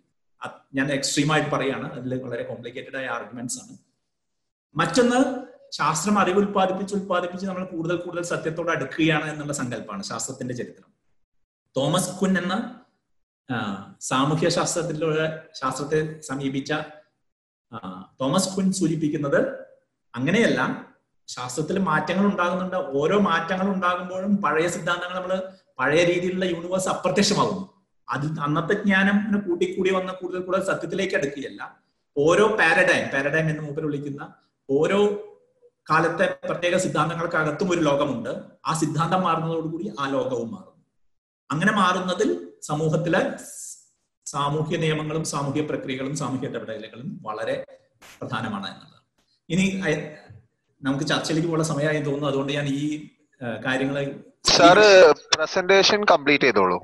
പാർട്ടിസിപ്പൻസ് കുറെ പേര് റിക്വസ്റ്റ് ചെയ്തിട്ടുണ്ട് കംപ്ലീറ്റ് ചെയ്യാൻ വേണ്ടിട്ട് അപ്പോ അത് കഴിഞ്ഞിട്ട് ചർച്ച ചെയ്യാം. ഓക്കെ. അങ്ങനെയാണെങ്കിൽ ഇതിനുള്ള സ്ത്രീപക്ഷ വിമർശനങ്ങളും വളരെ ശക്തമാണ്. അവരാണ് പ്രധാനമായും വസ്തുനിഷ്ഠത എന്നുള്ള സാധനത്തെ ആദ്യമായി തന്നെ ചോദ്യം ചെയ്യുന്നത്. അവരുടെ സിദ്ധാന്തങ്ങൾ ആദ്യം വന്നിട്ടുള്ളത് സ്ത്രീപക്ഷത്തു നിന്നും ആദ്യത്തെയുള്ള ചോദ്യം ചെയ്യലുകൾ വന്നത് ശാസ്ത്ര മേഖലയിൽ സ്ത്രീകളെ പങ്കെടുപ്പിക്കുന്നില്ല. ലാബറട്ടറികളിലുമൊക്കെ അവരുടെ യഥാർത്ഥ ശാസ്ത്രജ്ഞരുടെ അസിസ്റ്റന്റായി പ്രവർത്തിക്കാനോ ലബോറട്ടറി അസിസ്റ്റന്റായി പ്രവർത്തിക്കാനോ ഒക്കെ അവസരം കൊടുക്കുന്നുള്ളൂ തരത്തിലുള്ള സ്ഥാപന വിമർശനമാണ് വന്നിട്ടുള്ളത്. പക്ഷേ അത് പിന്നീട് അതിന്റെ ശാസ്ത്രത്തിന്റെ തന്നെ രീതിശാസ്ത്രം വളരെ ആണധികാരവുമായി ബന്ധപ്പെട്ട ഒബ്ജക്ടിഫിക്കേഷനും അതുമായി ബന്ധപ്പെട്ട് വന്നിട്ടുള്ള ജെൻഡറിനെ കുറിച്ചുള്ള ലിംഗപരമായ സങ്കല്പങ്ങൾക്കും അനുസരിച്ചാണ് രൂപപ്പെട്ടിട്ടുള്ളത് എന്നുള്ളതാണ് സ്ത്രീപക്ഷത്തു നിന്നും ഇതിനെതിരായിട്ടുള്ള വിമർശനം. ഇതിൽ ബയോളജിയിലാണ് ഏറ്റവും അധികം ബയോളജിയെ കുറിച്ച് മനുഷ്യ ശരീരത്തെ കുറിച്ചും ജീവശാസ്ത്രത്തെ കുറിച്ചുമുള്ള ചർച്ചകളിലാണ് ഇത് ഏറ്റവും അധികം ഉയർന്നു വന്നതെങ്കിലും ഈവൻ ഭൂമി അല്ലെങ്കിൽ ഇതിനെയൊക്കെ വിശദീകരിക്കുന്ന നമ്മൾ ബലം ഫോഴ്സ് ഗ്രാവിറ്റി തുടങ്ങിയ കാര്യങ്ങളെ വിശദീകരിക്കുന്നതിൽ എങ്ങനെയാണ് ഒരു ആൺനോട്ടം സ്വാധീനിക്കുന്നത് എന്നുള്ള തരത്തിലേക്ക് ഈ സിദ്ധാന്തങ്ങൾ പിന്നീട് വിമർശിക്കാൻ ഉയർന്നു വന്നിട്ടുണ്ട്. അതെന്ന് പറഞ്ഞു കഴിഞ്ഞാൽ സയൻസിന്റെ മെത്തറോളജി തന്നെ. സബ്ജക്ടിവിറ്റി ആത്മനിഷ്ഠത ഇതിൽ ഇടപെടില്ല എന്നുള്ള തരം സൂചനകളെ ചോദ്യം ചെയ്തുകൊണ്ടും സമൂഹത്തിലുള്ള ലിംഗ വ്യതിയാനങ്ങളും അതുപോലുള്ള വിവേചനങ്ങളും അതേപടി ശാസ്ത്രത്തിലും ഉണ്ട് എന്നുള്ളതാണ് ഈ ഈ പക്ഷത്തു നിന്നും വിമർശിക്കുന്നത് അവസാനമായിട്ട് പറയാനുള്ളത് സാമൂഹ്യ സോഷ്യൽ കൺസ്ട്രക്റ്റിവിസ്റ്റ് എന്ന് വിളിക്കപ്പെടുന്ന ഇതിൽ നേരത്തെ പറഞ്ഞ ആളുകളൊക്കെ ഉണ്ട്. അതോടൊപ്പം തന്നെ പുതിയ തരം സിദ്ധാന്തങ്ങളും സമൂഹത്തിന്റെ ഇടപെടലിനെ കുറിച്ച് വളരെ സജീവമായ ചില സിദ്ധാന്തങ്ങൾ മുന്നോട്ട് വെച്ചു. ഇതെന്ന് പറഞ്ഞു കഴിഞ്ഞാൽ ബ്രൂണോ ലാറ്റോർ പോലെയുള്ള ആളുകൾ മുന്നോട്ട് വയ്ക്കുന്ന ആക്ടർ നെറ്റ്വർക്ക് സിദ്ധാന്തം തുടങ്ങിയ കാര്യങ്ങളാണ് ഇതിൽ പ്രധാനമായിട്ടുള്ളത്. അതായത് ഒരു വസ്തുത എന്നുള്ളത് നമ്മൾ സാമൂഹികമായി നിർമ്മിക്കുന്നതാണ്. ലൂയി പാസ്റ്റർ ബാക്ടീരിയ കണ്ടുപിടിച്ചു അല്ലെങ്കിൽ എന്നുള്ള തരത്തിലുള്ള നമ്മൾ പറയുമ്പോൾ എന്താണ് ഉദ്ദേശിക്കുന്നത്? ഫ്രാൻസിലെ ഒരു പ്രത്യേക സാമൂഹിക അന്തരീക്ഷത്തിൽ ബാക്ടീരിയ ഉണ്ടാക്കപ്പെട്ടു എന്നാണ് ലാറ്റോർ അതിനെപ്പറ്റി പറയുക. അതിനുമുമ്പ് ബാക്ടീരിയ ഉണ്ടായിരുന്നില്ല. ബാക്ടീരിയ ഉണ്ടാക്കപ്പെടുകയാണ് ചെയ്തിട്ടുള്ളത് അങ്ങനെയാണ് അതുപോലെ തന്നെ മറ്റൊരു ലാറ്റോറിന്റെ അഭിപ്രായത്തിൽ വേറൊരു കാര്യം കൂടി ഉണ്ട്. നമ്മൾ അനലൈസ് ചെയ്യാത്തൊരു ഭാഗമുണ്ട്. എന്താണ് സമൂഹം എന്ന ക്വസ്റ്റിനും ലാറ്റോർ ചോദിക്കുന്നുണ്ട്. സമൂഹം എന്നാൽ മനുഷ്യന്മാരും അവർ തമ്മിലുള്ള ബന്ധവും മാത്രമല്ല അങ്ങനെ മനുഷ്യരും മനുഷ്യരല്ലാത്തതിൽ നിന്നുള്ള വിഭജനം സാധ്യമല്ല. ഇതൊക്കെ കൂടിക്കുഴഞ്ഞു കിടക്കുന്ന ഒന്നാണ് എന്നുള്ളത് കൂടി അദ്ദേഹം പറയുന്നുണ്ട്. അത് നമുക്ക് ഇപ്പൊ അത്ര വിശദീകരിക്കേണ്ട കാര്യമില്ല. പക്ഷെ സത്യം എന്നുള്ളത് ഫാക്ട് സത്യം എന്നുള്ളതല്ല വസ്തുത എന്നുള്ളത് സാമൂഹികമായി നിർമ്മിക്കുന്ന ഒന്നാണ്. അതങ്ങനെ നിർമ്മിക്കുന്നത് തെറ്റാണോ എന്ന അർത്ഥത്തിലല്ല സോഷ്യൽ കൺസ്ട്രക്റ്റിവിസ്റ്റ് ആർഗ്യൂ ചെയ്യുന്നത്. നിങ്ങളൊരു സത്യം ഉണ്ടാക്കി ഫാക്ട് ഉണ്ടാക്കുന്നത് സാമൂഹികമായി ഉണ്ടാക്കുന്നത് തെറ്റാണോ എന്ന അർത്ഥത്തിലല്ല. അൾട്ടിമേറ്റ് ആയിട്ട് ശാസ്ത്രം തെളിയിച്ചു കഴിഞ്ഞ സത്യം ഒന്നുമില്ല എന്നുള്ളതാണ് അവരുടെ വാദം. അതായത് ഭൂമി കോപ്പർ കോപ്പർനിക്കസ് ഭൂമി സൂര്യന് ഇതാണെന്ന് കണ്ടുപിടിക്കുന്നതിന് മുമ്പ് ഭൂമി സെന്റർ ആയിരുന്നു എന്നുള്ള തരത്തിൽ. ഭൂമിയാണ് ലോകത്തിന്റെ സെന്റർ എന്ന തരത്തിൽ. ആ നമുക്ക് വളരെ റിഡക്ഷനിസ്റ്റ് ആയിട്ട് അതിനെ വേണമെങ്കിൽ അവതരിപ്പിക്കാം. അങ്ങനെ എല്ലാവരും പറയാം അത്രയ്ക്ക് ഇതായിട്ടല്ല പറയുന്നത്. പക്ഷെ അതാണ് അതിന്റെ ഒരു ചുരുക്കം. സത്യം എന്നുള്ളത് വസ്തുതയെക്കുറിച്ചുള്ള ഭൂമിയെക്കുറിച്ച് ലോകത്തെക്കുറിച്ചുള്ള പ്രപഞ്ചത്തെക്കുറിച്ചുള്ള സത്യങ്ങൾ എന്നത് അതാത് കാലത്തെ കാഴ്ചപ്പാടുകളിൽ നിന്നും രൂപം കൊള്ളുന്നതാണ് എന്നുള്ളതാണ് സാമൂഹ്യ നിർമ്മിതി സിദ്ധാന്തം. ഈ സിദ്ധാന്തങ്ങൾ പ്രകാരം സാമൂഹ്യപരമായ ശാസ്ത്രം സമൂഹത്തിലെ മറ്റു പ്രക്രിയകൾ ഒരു പ്രക്രിയ മാത്രമാണ്. ശാസ്ത്രം ഉൽപ്പാദിപ്പിക്കുന്ന സത്യം എന്നുള്ളത് ആ സമൂഹത്തിലെ സാമൂഹ്യ വ്യവസ്ഥയുടെയും സാമൂഹ്യ ബന്ധങ്ങളുടെയും കാഴ്ചപ്പാടുകളുടെയും ഫലമായ ഒന്നാണ്. അത് ഫലപ്രദമല്ല എന്നോ ഉപയോഗപ്രദമല്ല എന്നോ അർത്ഥത്തിലല്ല. അത് സനാതനമായ എല്ലാ കാലത്തേക്കുമുള്ള ട്രാൻസെൻഡന്റൽ ആയ സത്യങ്ങളല്ല. താങ്ക് യു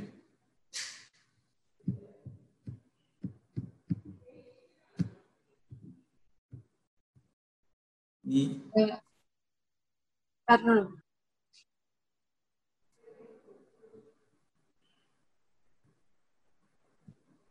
ചാറ്റിലൂടെ എങ്ങനെയാ ചാറ്റിലൂടെയാണോ അതോ സംസാരിക്കാൻ എങ്ങനെയാ? നമ്മൾ ഇപ്പൊ ഡിസ്കഷൻ പത്ത് മിനിറ്റ് ആണുള്ളത് ചോദ്യങ്ങൾ ചോദിച്ചു തുടങ്ങാം. അതല്ലാണ്ട് ചാറ്റിൽ ടൈപ്പ് ചെയ്തിട്ടും പാർട്ടിസിപ്പൻസിന് ക്വസ്റ്റ്യൻസ് ചോദിച്ചു തുടങ്ങാവുന്നതാണ്. ഓക്കെ.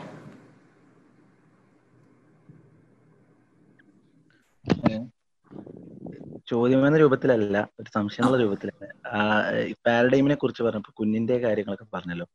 അവിടെ നിലവിലുള്ള ഒരു ശാസ്ത്ര സത്യം മാറ്റപ്പെടുമ്പോ യഥാർത്ഥത്തിൽ ആ മുൻപുണ്ടായിരുന്ന ആ സത്യത്തെ നമ്മൾ ഇല്ല എന്ന് പറയുകയാണോ? അവിടെ എന്താണ് ഒരു സറ പറഞ്ഞ ഭാഗം പറ്റും ഉദാഹരണത്തിന് കുഞ്ഞ അദ്ദേഹത്തിന്റെ ശാസ്ത്ര ഈ സിദ്ധാന്തങ്ങൾ അവതരിപ്പിച്ച പ്രധാന പുസ്തകത്തിൽ പറയുന്ന ഒരു കാര്യം ന്യൂട്ടന്റെയും ഐൻസ്റ്റീന്റെയും കാര്യം എടുക്കുക. ന്യൂട്ടൻ ഒരു പ്രത്യേകതരം പാരഡൈം സൃഷ്ടിച്ചിട്ടുണ്ട്. ആ പാരഡൈം ശാസ്ത്രം മൊത്തമായിട്ട് ഒരു പാരഡൈം ആയിട്ട് കാണണമെന്നില്ല എന്നുള്ളതാണ് കുൻ പറയുന്നത്. അതിനകത്ത് തന്നെ ഇപ്പോ ബലത്തെക്കുറിച്ചുള്ള സിദ്ധാന്തങ്ങൾക്കകത്ത് തന്നെ ശാസ്ത്രീയ വിപ്ലവങ്ങൾ നടത്താം.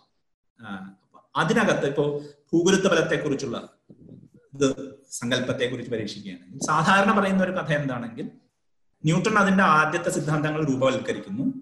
പിന്നീടുള്ള ശാസ്ത്രജ്ഞർ ഓരോരുത്തരായിട്ട് അതിനെ വികസിപ്പിച്ചെടുത്ത് വികസിപ്പിച്ചെടുത്ത് അതിനെക്കുറിച്ച് നമുക്ക് കൂടുതൽ കൂടുതൽ അറിയാൻ പറ്റുന്നു.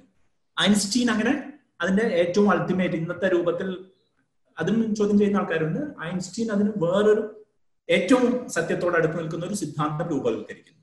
ഇവിടെ പറഞ്ഞു വരുന്ന എന്താണെങ്കിൽ ന്യൂട്ടൺ അവതരിപ്പിച്ച സിദ്ധാന്തത്തെ കൂടുതൽ കൂടുതൽ സ്ഫുടീകരിച്ച് കൂടുതൽ കൂടുതൽ വ്യക്തമാക്കിക്കൊണ്ട് അതിന്റെ കൂടുതൽ ചില ഭാഗങ്ങളെ എടുത്തു കളഞ്ഞുകൊണ്ട് കൂടുതൽ വ്യക്തമാക്കുന്ന തരത്തിലാണ് പലപ്പോഴും ചരിത്രം എഴുതുന്നത് കുൻ പറയുന്നത് ഗ്രാവിറ്റി എന്നുള്ള വാക്ക് ന്യൂട്ടണും ഐൻസ്റ്റീനും ഉപയോഗിക്കുന്നത് ടോട്ടലി വ്യത്യസ്തമായ രണ്ട് അർത്ഥങ്ങളിലാണ്. നിങ്ങൾ ഐൻസ്റ്റീന്റെ സിദ്ധാന്ത പ്രകാരം ഗ്രാവിറ്റിയെ മനസ്സിലാക്കുകയാണെങ്കിൽ ന്യൂട്ടന്റെ സിദ്ധാന്തം പരിപൂർണമായും തെറ്റാണ്. അങ്ങനെയാണെങ്കിൽ നിങ്ങൾക്ക് ഒരേ സമയം ന്യൂട്ടനെയും ഐൻസ്റ്റീനെയും കമ്പയർ ചെയ്യാനാവില്ല ഒരേ സ്ഥലത്ത്. കാരണം രണ്ടുപേരും ഈ വാക്കുകൊണ്ട് ഉദ്ദേശിക്കുന്ന കാര്യം രണ്ട് കാര്യമാണ്. അപ്പോൾ ന്യൂട്ടൺ ഒരു ലോകം ഉണ്ടാക്കി ആ ലോകത്ത് ഒരു പ്രത്യേകതരം ഗ്രാവിറ്റി ഉണ്ട്. ഐൻസ്റ്റീൻ ഉണ്ടാക്കിയ ലോകത്ത് ആ ഗ്രാവിറ്റി ബാധകമല്ല. ഈ തുടർച്ച നമുക്ക് ഫീൽ ചെയ്യുന്നത് ഈ വാക്ക് തന്നെ വീണ്ടും വീണ്ടും ഉപയോഗിക്കുന്നതുകൊണ്ട് മാത്രമാണ്. അപ്പൊ തുടർച്ചയല്ല പാരഡൈം ഷിഫ്റ്റ് എന്നുള്ളത് കംപ്ലീറ്റ് ആയിട്ട് ഒരു അറിവിനെ നമ്മൾ ഉപേക്ഷിച്ച് വേറൊരു അറിവ് ഉണ്ടാക്കുകയാണ്. അപ്പൊ അറിവ് ഇങ്ങനെ കൂടി കൂടി വരികയല്ല. ഓരോ സമയത്തും നമ്മൾ പ്രത്യേകതരം അറിവുണ്ട്. ആ അറിവിനെ ഉപേക്ഷിക്കുന്നു വേറെ തരം അറിവിനെ സൃഷ്ടിക്കുന്നു. അതിലൂടെ കൂടി തന്നെ നമ്മൾ പുതിയ ലോകത്തെയും സൃഷ്ടിക്കുന്നു.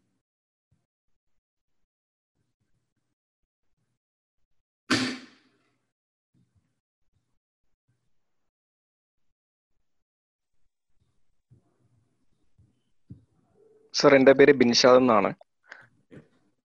അപ്പോ എന്റെ ഒരു ഒരു ഒരു സംശയം.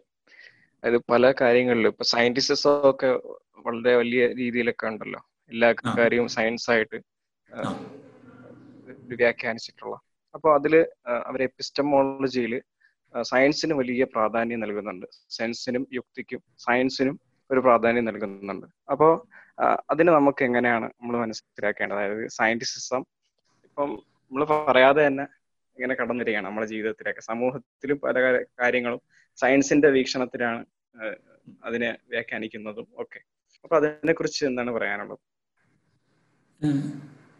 ഈ ചോദ്യം ഞാൻ ഉദ്ദേശം മനസ്സിലാക്കുന്നത് ശരിയാണെങ്കിൽ ഉദാഹരണത്തിന് പല കാര്യങ്ങളും ശാസ്ത്രീയമാണ് എന്നുള്ളതാണ് നമ്മൾ അതിനെ ശരിയാണെന്നുള്ള രീതിയിൽ ഇതാക്കുന്നതിന് വേണ്ടി പറയുന്നത്. അതല്ല ഉദ്ദേശിക്കുന്നത്? എന്തുകൊണ്ടാണ് അങ്ങനെ. അതിന് പ്രത്യേക കാരണം ഈ പറഞ്ഞ ചരിത്രവുമായി ബന്ധപ്പെട്ടാണ്. ശാസ്ത്രം ഇന്ന് അധികാരത്തിന്റെ ഭാഷയാണ്. എല്ലാ നാഷൻ സ്റ്റേറ്റും ഇൻക്ലൂഡിങ് റിലീജിയസ് ആയിട്ടുള്ള നാഷൻ സ്റ്റേറ്റ് അടക്കം ശാസ്ത്രത്തെ തള്ളിപ്പറയുന്ന ഒരു നാഷൻ സ്റ്റേറ്റും ഉണ്ട് എന്ന് തോന്നുന്നില്ല. ശാസ്ത്രം വേണ്ട. ശാസ്ത്രവുമായി ബന്ധമില്ല. കാരണം ശാസ്ത്രം അധികാരവും ഇന്നത്തെ നാഷൻ സ്റ്റേറ്റ് അധികാരവുമായി വളരെ അടുത്ത് ബന്ധപ്പെട്ട് നിൽക്കുന്ന ഒന്നാണ് ശാസ്ത്രം. ശാസ്ത്രത്തിന്റെ ഭാഷ എന്നുള്ളത് അധികാരത്തിന്റെ ഭാഷയാണ്. അതുകൊണ്ട് തന്നെ ഇപ്പൊ നമ്മളിവിടെ ഏതു കാര്യവും ഇപ്പൊ എന്തിനാണ് ആയുർവേദം ശാസ്ത്രീയമാണോ അല്ലയോ? യുനാനി ശാസ്ത്രീയമാണോ അല്ലയോ? എന്നുള്ള ചോദ്യത്തിന് എന്താണ് പ്രസക്തി? പ്രസക്തി ഉണ്ടാകുന്നത് ശാസ്ത്രം എന്ന വാക്കിനെ സത്യവുമായും ഫാക്റ്റായും ഒക്കെ അടുപ്പിച്ചു നിർത്തുന്ന ആ വിശ്വാസം നമ്മളെ പഠിപ്പിക്കുന്ന വിദ്യാഭ്യാസ സമ്പ്രദായം അതുമായ പ്രചരണത്തിലിരിക്കുന്ന ആധുനിക മീഡിയയും ഗവൺമെന്റും എല്ലാം അതിനെ അധികാരത്തിന്റെ എല്ലാ തരത്തിലും അതിനെ ഉപയോഗിക്കുമ്പോൾ ഒരാൾക്ക് എന്തെങ്കിലും സത്യം പറയണമെങ്കിൽ അത് ഏറ്റവും എളുപ്പത്തിൽ പറയാനുള്ള ഒരു രൂപം ഭാഷ എന്നുള്ളത് അത് ശാസ്ത്രീയമാണ് എന്ന് പറയുകയാണ്. നേരെ മറിച്ച് ആയുർവേദക്കാർക്ക് ചോദിക്കാലോ അലോപ്പതി ആയുർവേദമാണോ അലോപ്പതി ആയുർവേദീയമാണോ എന്നുള്ള ചോദ്യം അല്ലെങ്കിൽ ഹോമിയോപ്പതി ആയുർവേദീയമാണോ എന്നുള്ള ചോദ്യം. നമ്മൾ ചോദിക്കാറില്ലാത്തതിന് കാരണം ശാസ്ത്രം എന്നുള്ളതിൽ എല്ലാ എന്താണെന്നുള്ളതിനെ കുറിച്ച് എല്ലാവർക്കും ഒരു അഭിപ്രായം ഉണ്ടായിട്ടല്ല. ശാസ്ത്രത്തിന്റെ അധികാരത്തെയാണ് അത് സൂചിപ്പിക്കുന്നത്. ഓക്കെ. ഈ അതുപോലെ ഇടയ്ക്ക് ഒന്ന് സൂചിപ്പിച്ചായിരുന്നു. പോപ്പറിന്റെ ഫോൾസിഫിക്കേഷനുമായി ബന്ധപ്പെട്ട്. അപ്പോ വെരിഫിക്കേഷൻ ആണോ ഫോൾസിഫിക്കേഷൻ ആണോ എപ്പോഴും ഒരു പ്രാബല്യത്തിലുള്ളത്? സയൻസിനെ ഏത് രീതിയിലാണ് ഇപ്പം ഫോൾസിഫിക്കേഷൻ ഫാൾസിഫയബിൾ ആണ് എന്ന രീതിയിൽ കാണാനാണോ? അതോ അത് വെരിഫയബിൾ ആണെന്ന രീതി കാണാനാണോ ഭൂരിഭാഗം ശാസ്ത്രജ്ഞന്മാരും ഇപ്പോഴും വിശ്വസിക്കുന്നത് വെരിഫിക്കേഷൻ ആണെന്നുള്ളതാണ് എനിക്ക് തോന്നുന്നത്. അത് കുഞ്ഞിന് അതിനൊരു എക്സ്പ്ലനേഷൻ ഉണ്ട്. കുൻ വിചാരിക്കുന്നത് തോമസ് കുൻ ഈ പോപ്പറുടെ ഇതിനെ പറ്റി പറയുന്നുണ്ട് ഒരു ശാസ്ത്രീയ സ്റ്റേറ്റ്മെന്റ് ഉണ്ടാക്കുക ലോകത്തെ മുഴുവൻ വ്യാഖ്യാനിക്കുന്ന ഒരു ശാസ്ത്രീയ സിദ്ധാന്തം ഉണ്ടാക്കുക എന്ന രീതിയിലല്ല ശാസ്ത്രം പ്രവർത്തിക്കുന്നത്. സിദ്ധാന്തങ്ങൾ വളരെ മേജറായ സിദ്ധാന്തങ്ങളൊക്കെ വളരെ അപൂർവമായേ ഉണ്ടാവുന്നുള്ളൂ. തൊണ്ണൂറ്റൊമ്പത് ശതമാനം സമയത്തും തൊണ്ണൂറ്റൊമ്പത് ശതമാനം ശാസ്ത്രജ്ഞരും ശ്രമിച്ചുകൊണ്ടിരിക്കുന്നത് ആ സിദ്ധാന്തങ്ങൾക്കകത്ത് ചെറിയ ചെറിയ പസിലുകൾ സോൾവ് ചെയ്യുക ഒരു സിദ്ധാന്തമുണ്ട് ഇപ്പൊ ഐൻസ്റ്റീന്റെ സിദ്ധാന്തമുണ്ട് ലൈറ്റിനെ കുറിച്ചുള്ള ഗ്രാവിറ്റിയെ കുറിച്ചുള്ള സിദ്ധാന്തമുണ്ട്. ഇന്ന് ലോകത്തുള്ള തൊണ്ണൂറ്റൊമ്പത് ശതമാനം ഈ മേഖലയിൽ പ്രവർത്തിക്കുന്ന ആളുകളും ചെയ്യുന്നത് ആ സിദ്ധാന്തം ശരിയാണെന്ന് വിശ്വസിച്ചുകൊണ്ട് അതിനകത്തെ മറ്റ് പ്രശ്നങ്ങൾ അത് പരിഹരിക്കാത്ത പ്രശ്നങ്ങൾ അത് ഉപയോഗിക്കാവുന്ന മേഖലകളിലേക്ക് വ്യാപിപ്പിക്കുക തുടങ്ങി പസിൽ സോൾവിംഗ് എന്ന് തോമസ് കുൻ പറയുന്നത്. അതുകൊണ്ട് തന്നെ അവരെ സംബന്ധിച്ചിടത്തോളം വെരിഫിക്കേഷൻ തന്നെയാണ് പ്രധാനം. ഈ സിദ്ധാന്തവുമായി യോജിക്കുന്നുണ്ടോ എന്ന്. അല്ലാതെ അതാണ് തോമസ് കുൻ പറയുന്ന വേറൊരു പ്രധാനപ്പെട്ട ഒരു കാര്യമുണ്ട്. ഈ വസ്തുനിഷ്ഠ ലാബിൽ തെളിയിക്കപ്പെടുക എന്ന് പറഞ്ഞാൽ എന്താണ്? അത് ഫെയർബെൻഡും പ്രത്യേകമായിട്ട് സൂചിപ്പിക്കുന്നുണ്ട്. ലാബിൽ തെളിയിക്കപ്പെടുക എന്ന് പറഞ്ഞപ്പോൾ ഒരു ഐൻസ്റ്റീന്റെ സിദ്ധാന്തം തെറ്റാണ് എന്ന് ലാബിലെ ഒരു പരീക്ഷണത്തിൽ കണ്ടു എന്ന് വിചാരിക്കുക. ഞാനൊരു ചെറിയ ശാസ്ത്രജ്ഞനാണ്. ഞാനൊരു പരീക്ഷണം നടത്തുന്നു. ഞാൻ എന്റെ ഈ നിരീക്ഷണ പ്രകാരം ഐൻസ്റ്റീന്റെ സിദ്ധാന്തം തെറ്റാണെന്ന് കണ്ട് ആദ്യത്തെ എന്റെ ചിന്താഗതി എന്റെ പരീക്ഷണത്തിൽ എന്തോ പ്രശ്നമുണ്ട് എന്നുള്ളതാണ്. അല്ലാതെ ഈ വസ്തുത ഐൻസ്റ്റീന്റെ സിദ്ധാന്തത്തെ ചോദ്യം ചെയ്യുന്നു എന്നല്ല. അങ്ങനെ സംഭവിക്കുന്നത് വളരെ വ്യാപകമായ രീതിയിൽ അത്തരം അനോമലി എന്ന് പറയുന്ന പ്രശ്നങ്ങൾ രൂപപ്പെട്ടത് ക്രൈസിസ് ആയി മാറിയാൽ മാത്രമേ അത്തരം ഉണ്ടാവൂ സാധാരണ തെളിവ് എന്ന് പറയുന്നത് എന്താണ്? നമ്മളുടെ ഒരു ബോധ്യമാണ്. ആ തെളിവ് ഇതിനെതിരാണെന്ന് തോന്നിയാൽ തെളിവ് സിദ്ധാന്തം തെറ്റാണെന്നല്ല തെളിവ് ഉണ്ടാക്കിയ രീതിയോ എനിക്ക് പരീക്ഷണത്തിൽ എന്തോ പ്രശ്നം ഉണ്ടെന്നുള്ളതാണ് ഞാൻ ആദ്യം മനസ്സിലാക്കുന്നത്. അപ്പൊ സംഭവിക്കുന്ന എന്താണെങ്കിൽ ഇപ്പോൾ തൊണ്ണൂറ്റൊമ്പത് ശതമാനം സമയങ്ങളിലും വെരിഫിക്കേഷൻ തന്നെയാണ് ശാസ്ത്രജ്ഞർ ചെയ്യാൻ ശ്രമിക്കുന്നത്. Okay okay thank you sir sir comment ബോക്സിൽ ഒരു ക്വസ്റ്റ്യൻ വന്നിട്ടുണ്ടായിരുന്നു. ഒന്ന് please relate the topic on to current COVID nineteen crisis please just primary readings ആണ് ഓക്കെ ഇതിനെ കുറിച്ചുള്ള പ്രൈമറി റീഡിങ് എനിക്ക് പെട്ടെന്ന് ഓർമ്മ വരുന്നില്ല. പക്ഷെ കോവിഡിന്റെ ഒരു സ്ഥിതി നമുക്കറിയാം. ഇത് സയൻസിന്റെ ഭാഷ തന്നെയാണ് ഇപ്പോഴും ഇതിൽ ഏറ്റവും അധികം ഉപയോഗിക്കപ്പെടുന്നത് സയൻസിന്റെ ഭാഷയാണ്. കാരണം വളരെ എളുപ്പമാണ്. അത് അസുഖം എന്നുള്ളതിനെ കുറിച്ച് അസുഖം എന്നുള്ള സങ്കല്പത്തെ കുറിച്ച് നമ്മൾ കാണുന്നത് തന്നെ മെഡിക്കൽ ഭാഷയിലാണ്.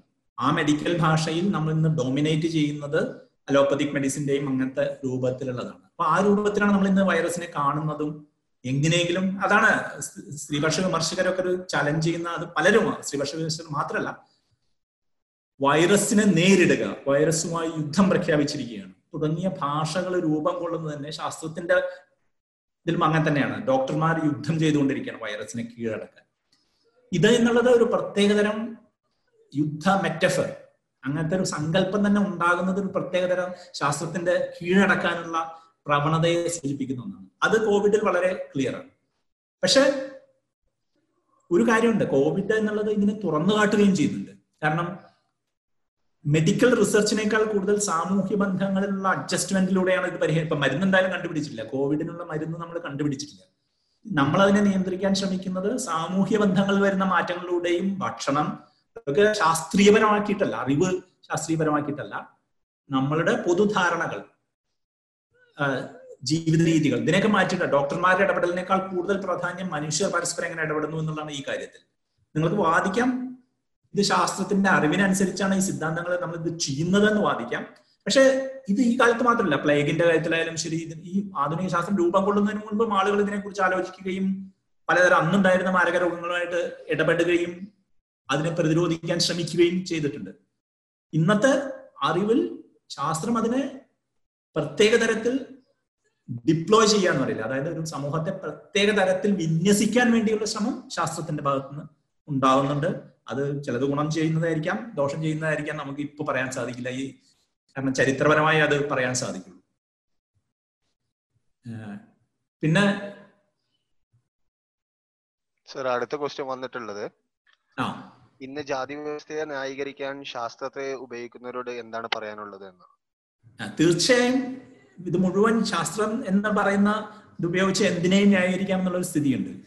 കാരണം ഈവൻ ഇത് പറയുന്നില്ലേ കോവിഡിൽ നമ്മൾ തൊടാതിരിക്കുക എന്നുള്ളത് ഞങ്ങൾ ജാതി വ്യവസ്ഥ അൺടച്ചബിലിറ്റി പ്രാക്ടീസ് ചെയ്തിരുന്നത് ഇതുകൊണ്ടാണ് എന്ന തരത്തിൽ വ്യാഖ്യാനിക്കുന്ന സയൻസിനെ ഉപയോഗിക്കുന്ന ഒറ്റ ഒറ്റെന്നാണ് അത് മനസ്സിലാക്കേണ്ടത്.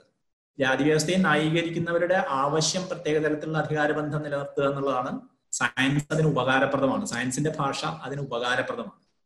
ഇരുപതാം നൂറ്റാണ്ടിലെ സാമൂഹ്യ പരിഷ്കരണത്തിലെ പല സവർണ സാമൂഹ്യ പരിഷ്കരണങ്ങളിൽ എപ്പോഴും നിങ്ങൾ കാണാം അവർ പെട്ടെന്ന് ഇതിന്റെ ഭാഷ മുഴുവൻ ഓ ഇത് ശാസ്ത്രീയമാണ്. തുളസി ഉപയോഗിക്കുന്നത് ശാസ്ത്രീയമാണ്. തുടങ്ങി മന്ത്രം ചെല്ലുന്നത് ശാസ്ത്രീയമാണ് എന്നുള്ള പ്രയോഗങ്ങൾ വരുന്നത്. നേരത്തെ പറഞ്ഞ അവർക്ക് അവരുടെ അധികാരം സൂക്ഷിക്കാൻ താല്പര്യമുണ്ട്. അതിന് സയൻസ് അധികാരവുമായി വളരെ അടുത്ത് ബന്ധപ്പെട്ട് നിൽക്കുന്നു. അതുകൊണ്ടാണ് ആ സയൻസ് ഒരു ഭാഷയല്ലാത്ത സമയത്ത് സയൻസ് അല്ലാത്ത സമയത്ത് അവരെന്താണ് ഉപയോഗിച്ചിരുന്നത്? ആചാരത്തിന്റെ ഭാഷയാണ് ഉപയോഗിച്ചിരുന്നത്. ആചാരം ഇങ്ങനെയാണ്. ആചാരം തുടരണം എന്നുള്ളതാണ് ഉപയോഗിച്ചിരുന്നത്. ആചാരത്തിന് പവർ ഉണ്ടായിരുന്ന അധികാരം ഉണ്ടായിരുന്ന സമയത്ത്. സയൻസിന് അധികാരം വരുന്നതോടുകൂടി അതിന്റെ ഭാഷയിലേക്ക് ഈ ജാതി വ്യവസ്ഥയെ നിലനിർത്താൻ വേണ്ടി അതിന്റെ ഭാഷ മാറ്റി എന്നത് മാത്രമാണ്. കുഞ്ഞിന്റെ പാരഡൈം ഷിഫ്റ്റ് ഇൻകമൻസറബിലിറ്റി എന്നിവ ഒരു അർത്ഥത്തിൽ സബ്ജക്റ്റീവായി മാറിയില്ലേ? എന്നുള്ള ചോദ്യത്തിൽ സബ്ജക്റ്റീവ് എന്നുള്ള അർത്ഥത്തിൽ ഇവിടെ ഒരു ശാസ്ത്രജ്ഞന്റെ വ്യക്തിപരമായ അഭിപ്രായം എന്നുള്ള തരത്തിലല്ല കുൻ ഉപയോഗിക്കുന്നത്. കുൻ ഉപയോഗിക്കുന്നത് ഒരു കമ്മ്യൂണിറ്റി പ്രൊഡക്ഷൻ ആണ് സാമൂഹ്യമായി നിർമ്മിക്കുന്ന അറിവാണ്. ഇപ്പൊ ന്യൂട്ടൺ ഒരാളുടെ ഒരു അഭിപ്രായം തരത്തിലല്ല. ന്യൂട്ടണും ന്യൂട്ടന്റെ തുടർന്നുള്ള ആളുകളും അതിനെ വികസിപ്പിച്ച ആളുകളും ചേർന്ന ഒരു സാമൂഹ്യ നിർമ്മിതിയാണ് ന്യൂട്ടോണിയൻ പാരഡൈം അത് സബ്ജക്റ്റീവ് ആണ് എന്നുള്ള അർത്ഥത്തിലല്ല അത് താൽക്കാലികമായി സമൂഹ സാമൂഹ്യമായി നിർമ്മിക്കപ്പെട്ട ഒരു അറിവാണ്. എല്ലാ കാലത്തെയും സത്യമല്ല. അത് ഐൻസ്റ്റീന്റെ പാരഡൈമിൽ ആ ലോകവുമില്ല ആ സത്യവുമില്ല. അപ്പൊ അത് സബ്ജക്റ്റീവായി എന്നതിനേക്കാൾ കൂടുതൽ രണ്ട് തരം സോഷ്യൽ കൺസ്ട്രക്ഷൻ സംഭവിച്ചു എന്നുള്ളത് പറയുന്നതായിരിക്കും കൂടുതൽ ശരിയെന്ന് how can you define the word science helps to understand reality? ഇതിലൊരു ചോദ്യത്തിന്റെ ഒരു സങ്കല്പം നമ്മൾ അങ്ങനെ ചോദ്യം എപ്പോഴും ചോദിക്കാറുണ്ട്. ശാസ്ത്രം ലോകത്തെ ലോകത്തിന്റെ റിയാലിറ്റിയെ വസ്തുതയെ മനസ്സിലാക്കുന്നതിന് സഹായിക്കുന്നു എന്നുള്ളത്. പക്ഷെ നമ്മൾ ആദ്യം വിചാരിക്കുന്നത് വസ്തുത അവിടെ ഉണ്ട് എന്നുള്ളതാണ്. നമ്മുടെ അറിവിന്റെ പുറത്തായിട്ട് ഈ വസ്തുത ഉണ്ട് എന്നുള്ളതാണ്. അത് ഈ മെക്കാനിക്കൽ ഒബ്ജക്ടിവിറ്റിയിൽ വരുന്ന സങ്കല്പമാണ് ഒരു വസ്തു ഉണ്ട്. നമ്മളത് അറിയുന്നു പിന്നെ. അതിന് സയൻസ് ഉപയോഗിക്കുന്നതാണ് പക്ഷെ പലപ്പോഴും നമുക്ക് മനസ്സിലാകുന്നത് നമ്മളുടെ അറിവുണ്ടാക്കുന്ന പ്രക്രിയയും അവിടെ ഉള്ള ആ വസ്തുവും തമ്മിൽ ഉള്ള ഒരു ഇന്ററാക്ഷനിലാണ് ആ വസ്തു എന്താണെന്ന് നമ്മൾ വ്യാഖ്യാനിക്കുന്നത്. അല്ലാതെ വസ്തു ആൾറെഡി അവിടെ ഉണ്ട് എന്നുള്ളതല്ല. മനുഷ്യനെ സംബന്ധിച്ചുള്ള മനുഷ്യന്റെ പുറത്തുള്ള ലോകം എന്നുള്ളത് ആൾറെഡി അവിടെ ഉണ്ട് എന്നുള്ളതല്ല. പുറത്ത് എന്തൊക്കെയുണ്ട് അതുമായി അതിന്റെ അറിവായി മാറുന്നത് അതുമായി മനുഷ്യന്റെ ലോകവും ആ ലോകവും തമ്മിൽ ഇന്ററാക്ഷനിലാണ് അപ്പൊ ആ ആൾറെഡി ആ വസ്തു അവിടെ നിലനിൽക്കുന്നില്ല. അപ്പൊ സയൻസ് ശാസ്ത്രത്തെ സയൻസ് ലോകത്തെ മനസ്സിലാക്കുക എന്നല്ല സയൻസ് ലോകത്തെ സൃഷ്ടിക്കുന്നു. സയൻസ് ഒരു പ്രത്യേകതരം ലോകത്തെ സൃഷ്ടിക്കുന്നുണ്ട്. സയൻസ് ഒരു യാഥാർത്ഥ്യത്തെ സൃഷ്ടിക്കുന്നുണ്ട്. യാഥാർത്ഥ്യത്തെ മനസ്സിലാക്കുകയല്ല യാഥാർത്ഥ്യത്തെ സൃഷ്ടിക്കുന്നുണ്ട്.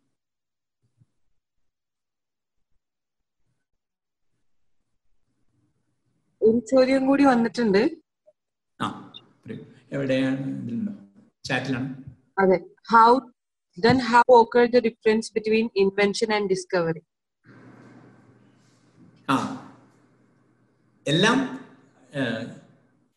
സാമൂഹ്യപരമായ ഒരു ഇൻവെൻഷൻ ആണ് എന്നുള്ളതാണ് ബ്രൂണോ ലാറ്റോറോ അല്ലെങ്കിൽ ഇങ്ങനത്തെ സാമൂഹ്യ നിർമ്മിതി സിദ്ധാന്തക്കാര് വാദിക്കുന്നത്. എല്ലാം ഇൻവെൻഷൻ ആണ് ഒരു തരത്തിൽ. എല്ലാം നമ്മുടെ വ്യാഖ്യാനത്തിൽ നിന്ന് പുറത്തായിട്ട് അറിവ് കംപ്ലീറ്റ് ആയിട്ട് അറിവ്. അതിനർത്ഥം നമ്മളുടെ ആശയപര ഒരു ആശയവാദമല്ല അത്. അവരുന്നയിക്കുന്ന ഒരു ആശയവാദമല്ല. മനുഷ്യന്റെ പുറത്ത് ഒന്നുമില്ല വസ്തുക്കളൊന്നുമില്ല എല്ലാം മനുഷ്യന്റെ തോന്നലാണ് എന്നുള്ള തരം സിദ്ധാന്തങ്ങൾ ധാരാളമുണ്ട്. അങ്ങനത്തെ ഒരു മേഖലയുണ്ട്. ഫിനോമിനോളജിയുടെ തന്നെ പ്രത്യേക വേർഷനിൽ മനുഷ്യന്റെ അല്ലെങ്കിൽ നമ്മുടെ ആശയബോധ ആശയത്തിൽ മാത്രമാണ് ഇത് നിലനിൽക്കുന്നത് എന്നുള്ളത്. ഇതല്ല വാദിക്കുന്നത്. മനുഷ്യന്റെ ആശയവും മനുഷ്യന്റെ ഇന്ററാക്ഷനും പുറമേയുള്ള ആ വസ്തുതയും തമ്മിലുള്ള ഇന്ററാക്ഷനിലാണ് ഒരു സത്യം ഉരുത്തിരിഞ്ഞു വരുന്നത്. ആ ഉരുത്തിരിഞ്ഞു വരൽ എന്നുള്ളത് ഒരു സാമൂഹ്യ പ്രക്രിയയാണ്. അതുകൊണ്ട് തന്നെ ബാക്ടീരിയയെ ഡിസ്കവറി അല്ല ബാക്ടീരിയയെ ഇൻവെന്റ് ചെയ്യാണ് ചെയ്തത് എന്നത്. പല വസ്തുക്കളും അപ്രത്യക്ഷമായി ലോകത്തുനിന്ന്. ഉദാഹരണം ഈത്തർ എന്ന് പറയുന്ന വസ്തു. ലോകത്ത് ഈതർ എന്ന് പറയുന്ന ഒരു മീഡിയം ഉണ്ട് എന്നും അതിലൂടെയാണ് ലൈറ്റ് സഞ്ചരിക്കുന്നത് എന്നുള്ള ധാരാളമായി ഉപയോഗിച്ച് പല പരീക്ഷണങ്ങൾ നടത്തുകയും ലൈറ്റിനെ കുറിച്ച് പല സിദ്ധാന്തങ്ങൾ ഉണ്ടാക്കുകയും ശബ്ദത്തെ കുറിച്ചുള്ള സിദ്ധാന്തം ഉണ്ടാക്കുകയൊക്കെ ചെയ്തു. അത് ആളുകൾ വിശ്വസിക്കുകയും ചെയ്തു ഈതർ ഉണ്ട് എന്നുള്ളത്. ഈതർ ഉണ്ടായിരുന്നു അന്ന്. പിന്നെ ഈതർ ഇല്ലാതെ അപ്പൊ ഈതറിനെ ഇൻവെന്റ് ചെയ്യുകയും ചെയ്തു ഇല്ലാതെയൊക്കെയും ചെയ്തു. ഇന്ന് കാണുന്ന പ്രധാനം നഷ്ടപ്പെട്ടൊരു ചോദ്യം എനിക്ക് അത്ര ക്ലിയർ ആയില്ല. ഫർഹ ഇന്ന് സയൻസ് ഒന്നുകൂടി വിശദീകരിച്ചാൽ സയൻസിനാണോ പ്രാധാന്യം നഷ്ടപ്പെടുന്ന ഒരു കാലഘട്ടം ഇനി സാധ്യമാണോ എന്നുള്ളതാണ്.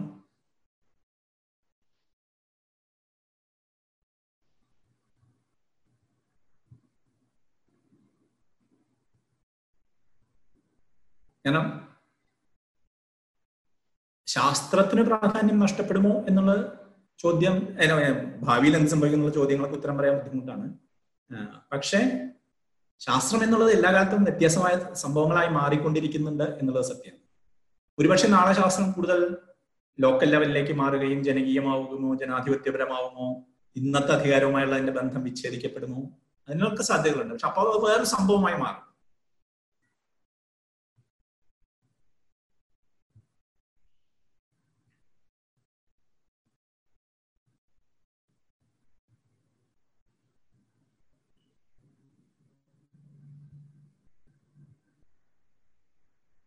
ഒരു ചോദ്യം കൂടി ചോദിച്ചോട്ടെ? സമയമുണ്ടോ? സാർ ഇടയ്ക്ക് പറഞ്ഞു വെച്ചിരുന്നു മതവും ശാസ്ത്രവും തമ്മിലുള്ള വൈരുദ്ധ്യത്തെ കുറിച്ച് ഇല്ല എന്നുള്ള ലെവലിലുള്ള ഒരു സംസാരം വന്നിരുന്നു. ഒന്ന് ഇവിടെ- മതം ശാസ്ത്രം എന്ന ഒരു വൈരുദ്ധ്യം ഡയറക്റ്റായി കാണപ്പെടുന്നുണ്ടോ? അല്ലെങ്കിൽ ഇത്തരത്തിൽ ഇപ്പോൾ വാദം ഒരുപാടായി വന്നുകൊണ്ടിരിക്കുന്നുണ്ടല്ലോ. ഇപ്പൊ കേരളത്തിലടക്കം റേഷനിസ്റ്റുകൾ ഒരുപാട് ഉണ്ട്. അപ്പോൾ ആ ചർച്ചകളൊക്കെ വളരെയധികം സജീവമായി കൊണ്ടിരിക്കുകയാണ്. അപ്പോൾ എന്താണ് ഇവിടെ ചരിത്രത്തിനെ സംബന്ധിച്ചിടത്തോളം ചരിത്രത്തിൽ ഈ ഒരു വിഷയവുമായി ബന്ധപ്പെട്ട് കാണാൻ സാധിക്കുന്നത്? ശാസ്ത്രവും തമ്മിൽ കോൺഫ്ലിക്റ്റ് ഉണ്ടായിട്ടുണ്ടോ? കോൺഫ്ലിക്റ്റ് ഉണ്ടായിട്ടുണ്ട്. കോൺഫ്ലിക്റ്റ് ഉണ്ടായിട്ടുണ്ട്. പക്ഷെ ആധുനിക ശാസ്ത്രം രൂപം കൊള്ളുന്നത് ആ കോൺഫ്ലിക്റ്റ് കോൺഫ്ലിക്റ്റിലൂടെയല്ല കാരണം പിന്നീട് ശാസ്ത്രം ഒരു പ്രത്യേകതയിലായി തീരുന്നതോടുകൂടി ശാസ്ത്രത്തിന്റെ ഒരു പ്രത്യേക വ്യാഖ്യാനം. റിലീജിയസ് ലൈഫ് റിലീജിയസ് ഫിലോസഫി എന്നുള്ളത് തിയോളജി എന്നുള്ളതും ഒക്കെ തെറ്റാണെന്നും ലോകത്തിനെ കുറിച്ച് തെറ്റായ ധാരണയാണെന്നും അതിനെ എതിർക്കണമെന്നും വാദിക്കുന്ന ഒരു വിഭാഗം ശാസ്ത്രീയ ചിന്തയെക്കുറിച്ചുള്ള ഡെഫിനിഷൻസ് ഉണ്ടായി വന്നിട്ടുണ്ട്. അതിനെ മതപരമായ ചിന്താഗതി പ്രകാരം അതിനെ എതിർത്തിട്ടുണ്ട്. അപ്പൊ അത് തമ്മിലുള്ള കോൺഫ്ലിക്റ്റ് പത്തൊമ്പതാം നൂറ്റാണ്ട് മുതൽ അതിനുശേഷമുള്ള കാലഘട്ടത്തിൽ പലപ്പോഴും അതിനുള്ള കോൺഫ്ലിക്റ്റ് ഉണ്ടായി വന്നിട്ടുണ്ട്. അത് ഓരോ വേർഷനാണ് എന്താണ് മതം എന്നുള്ള സങ്കല്പത്തിൽ അത് എല്ലാവരും ഒരേ സങ്കല്പമല്ലല്ലോ. മതം എന്നുള്ളതിനെ കുറിച്ച് എല്ലാവർക്കും ഒരേ സങ്കല്പമല്ല. ശാസ്ത്രം എന്നുള്ളതിനെ കുറിച്ച് എല്ലാവർക്കും ഒരേ സങ്കല്പമല്ല പക്ഷെ വൈരുദ്ധ്യം ഉണ്ടായി വന്നിട്ടുണ്ട്. പക്ഷേ എഗെയിൻ റാഷണലിസവും ഇറാഷണലിസവും എന്നുള്ള അർത്ഥത്തിൽ ഞാൻ വിശ്വസിക്കുന്നില്ല. കാരണം മനുഷ്യൻ ചില തീരുമാനങ്ങളിൽ എത്തുന്നതിന് എല്ലാ സമയത്തും ഒരു റാഷണൽ ബാക്ക്ഗ്രൗണ്ട് ഉണ്ട്.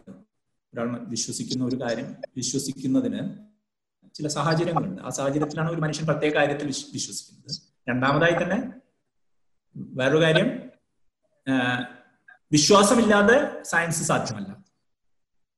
ചില കാര്യങ്ങൾ നമ്മൾ വിശ്വസിക്കണം. പ്രിമൈസിൽ നമ്മൾ വിശ്വസിക്കപ്പെടും. ആക്സിയങ്ങളിൽ വിശ്വസിക്കും. അങ്ങനെ വിശ്വാസമില്ലാതെ സയൻസിനും പ്രവർത്തിക്കാൻ സാധ്യമല്ല. അവിടെ അവിടെ ഒരു ചോദ്യം. അതായത് അപ്പോഴങ്ങനെ വരുമ്പോ എത്തീസത്തിന് പ്രാധാന്യമുണ്ടോ? അതായത് ഒരു വിശ്വാസം ഇല്ല എന്ന് പറയുന്ന ഒരു രീതി അത് പ്രാധാന്യമുണ്ടോ അങ്ങനെ വരുമ്പോ? ഒരു വിശ്വാസം ഇല്ലാതെ ജീവിക്കാൻ പറ്റില്ല എന്നുള്ളതാണ് എന്റെ അഭിപ്രായം. എല്ലാ സമയത്തും നമ്മൾ ലോജിക്കൽ അനാലിസിസിലല്ല നമ്മൾ ശാസ്ത്രജ്ഞരെ വിശ്വസിക്കണം. കാരണം എനിക്കിപ്പോ ഇലക്ട്രോൺ എങ്ങനെയാണ് പെരുമാറുന്നത് എന്ന് എനിക്ക് പരീക്ഷിക്കാൻ പറ്റില്ല. ശാസ്ത്രജ്ഞർ പറയുന്നത് ശരിയാണെന്ന് ഞാൻ വിശ്വസിക്കുകയാണ്. അല്ലെ? അവർ തെളിയിച്ചിട്ടുണ്ടെന്ന് ഞാൻ വിശ്വസിക്കുകയാണ്. ഇൻസ്റ്റിറ്റ്യൂഷൻസ് പറയുന്നത് ഞാൻ വിശ്വസിക്കുകയാണ്. ഇതിന് മരുന്ന് ഇതാണ്. കണ്ടുപിടിച്ചു തെളിയിച്ചു എന്നൊക്കെ നമ്മുടെ ഗവൺമെന്റോ ശാസ്ത്രജ്ഞന്മാരോ തിരഞ്ഞെടുക്കപ്പെട്ട ശാസ്ത്രജ്ഞന്മാരോ പറയുന്നത് ഞാൻ വിശ്വസിക്കുകയാണ്. ആളുകളിൽ വിശ്വസിക്കണം. ആളുകൾ പറയുന്നത് സത്യമാവും എന്ന് വിശ്വസിക്കണം. ആ അവരെങ്ങനെയാണ് ഈ സ്ഥാപനങ്ങൾ പ്രവർത്തിക്കുന്നത് എന്ന് പറയുന്നത് പോലെ സ്ഥാപനങ്ങൾ പ്രവർത്തിക്കുന്നുണ്ട് എന്ന് എനിക്ക് പരിശോധിക്കാൻ സംവിധാനമൊന്നുമില്ല. പ്രവർത്തിക്കുന്നുണ്ട് എന്നുള്ളൊരു വിശ്വാസത്തിന്റെ അടിസ്ഥാനത്തിൽ അപ്പോൾ വിശ്വാസമില്ലാതെ ഒരു തരത്തിലും നമുക്ക് ഈ സയൻസിൽ ഇടപെടാൻ പറ്റില്ല. എല്ലാ ശാസ്ത്രജ്ഞരും ചില വിശ്വാസങ്ങളുണ്ട്. അത് തെളിഞ്ഞതാണ് എന്നുള്ള ഒരു വിശ്വാസം. അവർക്ക് സ്വന്തമായിട്ട് തെളിഞ്ഞിട്ടല്ല. മറ്റുള്ളവർ പറയുന്നത് ശരിയായിരിക്കും എന്നുള്ള വിശ്വാസം. വിശ്വാസമില്ലാതെ പ്രവർത്തിക്കാനേ സാധ്യമല്ല. ജീവിക്കാൻ സാധ്യമല്ല. എന്തിൽ വിശ്വസിക്കുന്നു എന്നുള്ളത് വേറെ കാര്യം. താങ്ക് യു സർ നമ്മൾ ഡിസ്കഷൻ ഇവിടെ വൈൻഡ് അപ്പ് ചെയ്യാണ്. ബാക്കിയുള്ള തുടർന്നുള്ള ചോദ്യങ്ങളും അതിനുള്ള മറുപടികളും നമുക്ക് ഗ്രൂപ്പിൽ പ്രതീക്ഷിക്കാം. Okay. Okay. Thank you, everyone. Thank you so much, sir. Thank you for the session. Thank you.